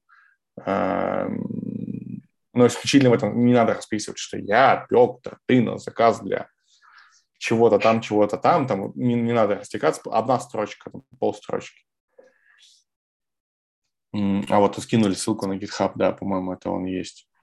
Да? А, окей. Э, по, по оформлению профилей. Да-да-да-да-да, вот, вот я про нее говорил. Awesome, uh, awesome GitHub profile readme. Да-да-да-да, там, там вот, помню, было много разных примеров Спасибо. классных чуваков. А, так, что у нас там еще вопросы в постике? Пригодились ли бумажки теста знания языка, как замерять свой уровень владения языком? А по поводу знания языка, ну, я думаю, что речь про английский мы уже, в общем-то, говорили. Тут еще раз повторимся, важно не какой-то фактический уровень типа что там, а, не, не IELTS, не там B1, B2, вот, важна твоя уверенная способность говорить, понимать, словарный запас, относится говорить. А, моим друзьям а, пригодилось, получили оферы в Google в Австралию, для релокации туда надо IELTS сдать. Да, в Австралию и в Канаду надо сдавать IELTS, это правда. Но смотрите от страны, то есть если это требование. И мне пригодился мой uh, B1 uh, немецкого, когда я permanent residence uh, по сокращенным uh, программе получала в Германии. То есть иногда в странах там хотите, когда получить очень быстрое резидентство, есть какие-то ускоренные программы, типа если ты интегрировался, выучил язык, у тебя есть бумажка, любая, любая бумажка, из какой-то языковой школы, там, не знаю. И это уже типа пруф, что ты типа знаешь немецкий. Два случая, когда язык, какой-то пруф нужен был.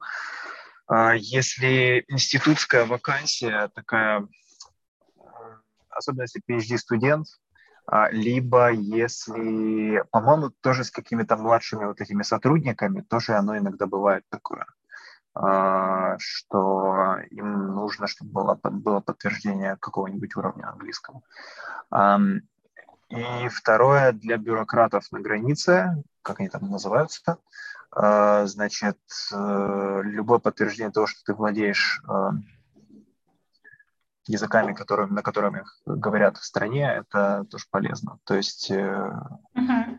французская корочка какая-нибудь Дельфа, Дальфа, она в Женеве, в Лозанне она пригодится, она будет плюсиком. Вот. Но самый главный плюсик это то, что джоб, джоб офер есть, точнее да. контракт. Ну, да. Так, надо, надо ли возраст резюме указывать? Нет. Нет. Мне кажется, нет. нет. Не надо. Если только, может быть, вам меньше 18 лет, а, и тогда какие-то легальные способы вас нанять, как бы немного как бы сложны, там 16 лет, например, может быть, тогда есть смысл. Ну да, в остальных случаях нет. Как раскачивать LinkedIn, и вообще качать бренд для такого перехода? Хороший спец, платный консультант, агентство бюро гильдии, занимаясь анализом данных в финансах. А, ну, я не до конца, может быть, понял вопрос. Как раскачивать а... LinkedIn? LinkedIn раскачивать вот то, что мы писали раньше, это работает вне зависимости от твоих целей. То есть тебе нужно recognition, какое признание твоего профиля там, да, со стороны кучи людей – сеть контактов и так далее. Если мы говорим про то, чтобы тебя твой LinkedIn заметили, а если ты хочешь стать в будущем, создать свое агентство, бюро, гильдию, чего-то еще, то я не очень понимаю, как с этим связан LinkedIn. Нет, если ты хочешь как бизнес прокачать, а, есть даже отдельные а, каналы, чаты а, именно бизнес-девелоперов. Они очень часто передают субподряды, заказы. Это прям отдельная вообще, отдельная, просто отдельный мир, отдельные чаты. и они обсуждают реально прокачку LinkedIn профиля вот с этой стороны, как бизнес, кого там добавлять, что писать и создать а, профиль под бизнес. И вот это, мне кажется, уже немножко отдельная тема. Да. А влияет ли на что-то твои публикации, посты в LinkedIn? Стоит ли их делать? А... Я думаю, влияют. А, когда человек релевантно, как представляете, у вас есть VC-профиль, либо медиум-профиль, вы там регулярно что-то по теме пишете интересное, а, ну, не просто котиков там, не знаю. Даже ну, если мемы, но на, на, на тему там разработки, например. Да, да, просто важно понимать, что это должно быть что-то вменяемое, релевантное. Если просто там куча каких-то двухсложных э, э, постов, скорее всего, никак. Если очень много mm-hmm. чего-то релевантного, то может, может засешиться. Так, еще пачка вопросов. Количество контактов важно? Важно, уже сказали. Количество навыков, э, он ли главное ВС добавлять по максимуму? Э, я добавляю по максимуму, потому что, опять же, это ключевые слова в большинстве своем, которые остаются в твоем профиле. Количество подтверждений навыков что-то дает, дает тоже выше, уже сказали, что это важно. Рекомендации, подтверждения. Насколько важно и подробно заполнять информацию о себе. Чем подробнее, э, тем лучше, но опять же с фокусом на те навыки, те релевантные знания, которые ты хочешь пошерить. А насколько подробно стоит раскрывать опыт в LinkedIn, типа задач, стека достижений на каждом месте, или для этого есть CV, LinkedIn нужно максимально подробно раскрывать свой стек достижений на каждом месте. Вот очень тупой пример, на самом деле, которого мне стоило привести, когда у нас было 180 человек, а не сейчас. Э, но э, мне как-то один из э, рекрутеров, анализировавший мой LinkedIn, дал совет, говорит, ты вот у тебя технические скиллы есть, но они у тебя спрятаны где-то вот по описанию там в experience е. Вынеси их в био, прям напиши вот Python, там JavaScript, вот это все, просто одной строкой, ни, никакого сторителлинга, тупо одной строкой. Я это засунул, у меня количество рекрутеров, которые ко мне начали обращаться именно с вопросом про technical product manager или про program manager или про, те, про data-платформы, оно выросло просто в разы. Мне каждый день стабильно 2-3 человека пишут только с этим. Поэтому да, важно. А, title uh, «Перечислить навыки технологии» советовали на Хабре VS лаконичность. Uh, в случае с LinkedIn не надо париться особо за лаконичность, он как раз... Uh, ну, то есть перебарщивать тоже не нужно, там, «Войну и мир» стряпать. Но ничего страшного, если вы в LinkedIn там лишние слова добавите. О себе, опять же, пихать туда все ли навыки и стек, кроме рассказа, ну, опять же, в целом лучше запихнуть, Э, но, но не растекаясь мыслью, то есть вот ключевые слова, там, что там у тебя, там, Airflow, Jenkins, Python, Django, REST, GraphQL, все там вот это, закинь, ну и вкратце напиши I'm passionate about uh, backend development, там, туда-сюда, вот это вот все. То есть, с одной стороны, чтобы это можно было прочитать, чтобы это не тупо э, слова были ключевые, не просто списком, но при этом, чтобы там все-таки было побольше этого.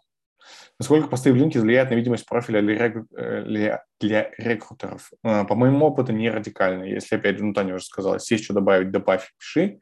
Если нет, ну, ничего страшного, радикально, скорее всего, это никак не скажу. У меня нет постов в LinkedIn, я не заметил, ну, не страдаю каким-то дефицитом внимания к себе в этом плане. насколько вообще важно иметь крутой профиль. За два года я получил только два-три интересных предложения. Но насколько важно иметь крутой профиль, это зависит от того, что ты хочешь. То есть если ты хочешь как можно быстрее релокнуться, тебе нужно не только самому оплавиться, тебе нужно, чтобы тебе оплавились, для этого нужен вот прокачанный профиль.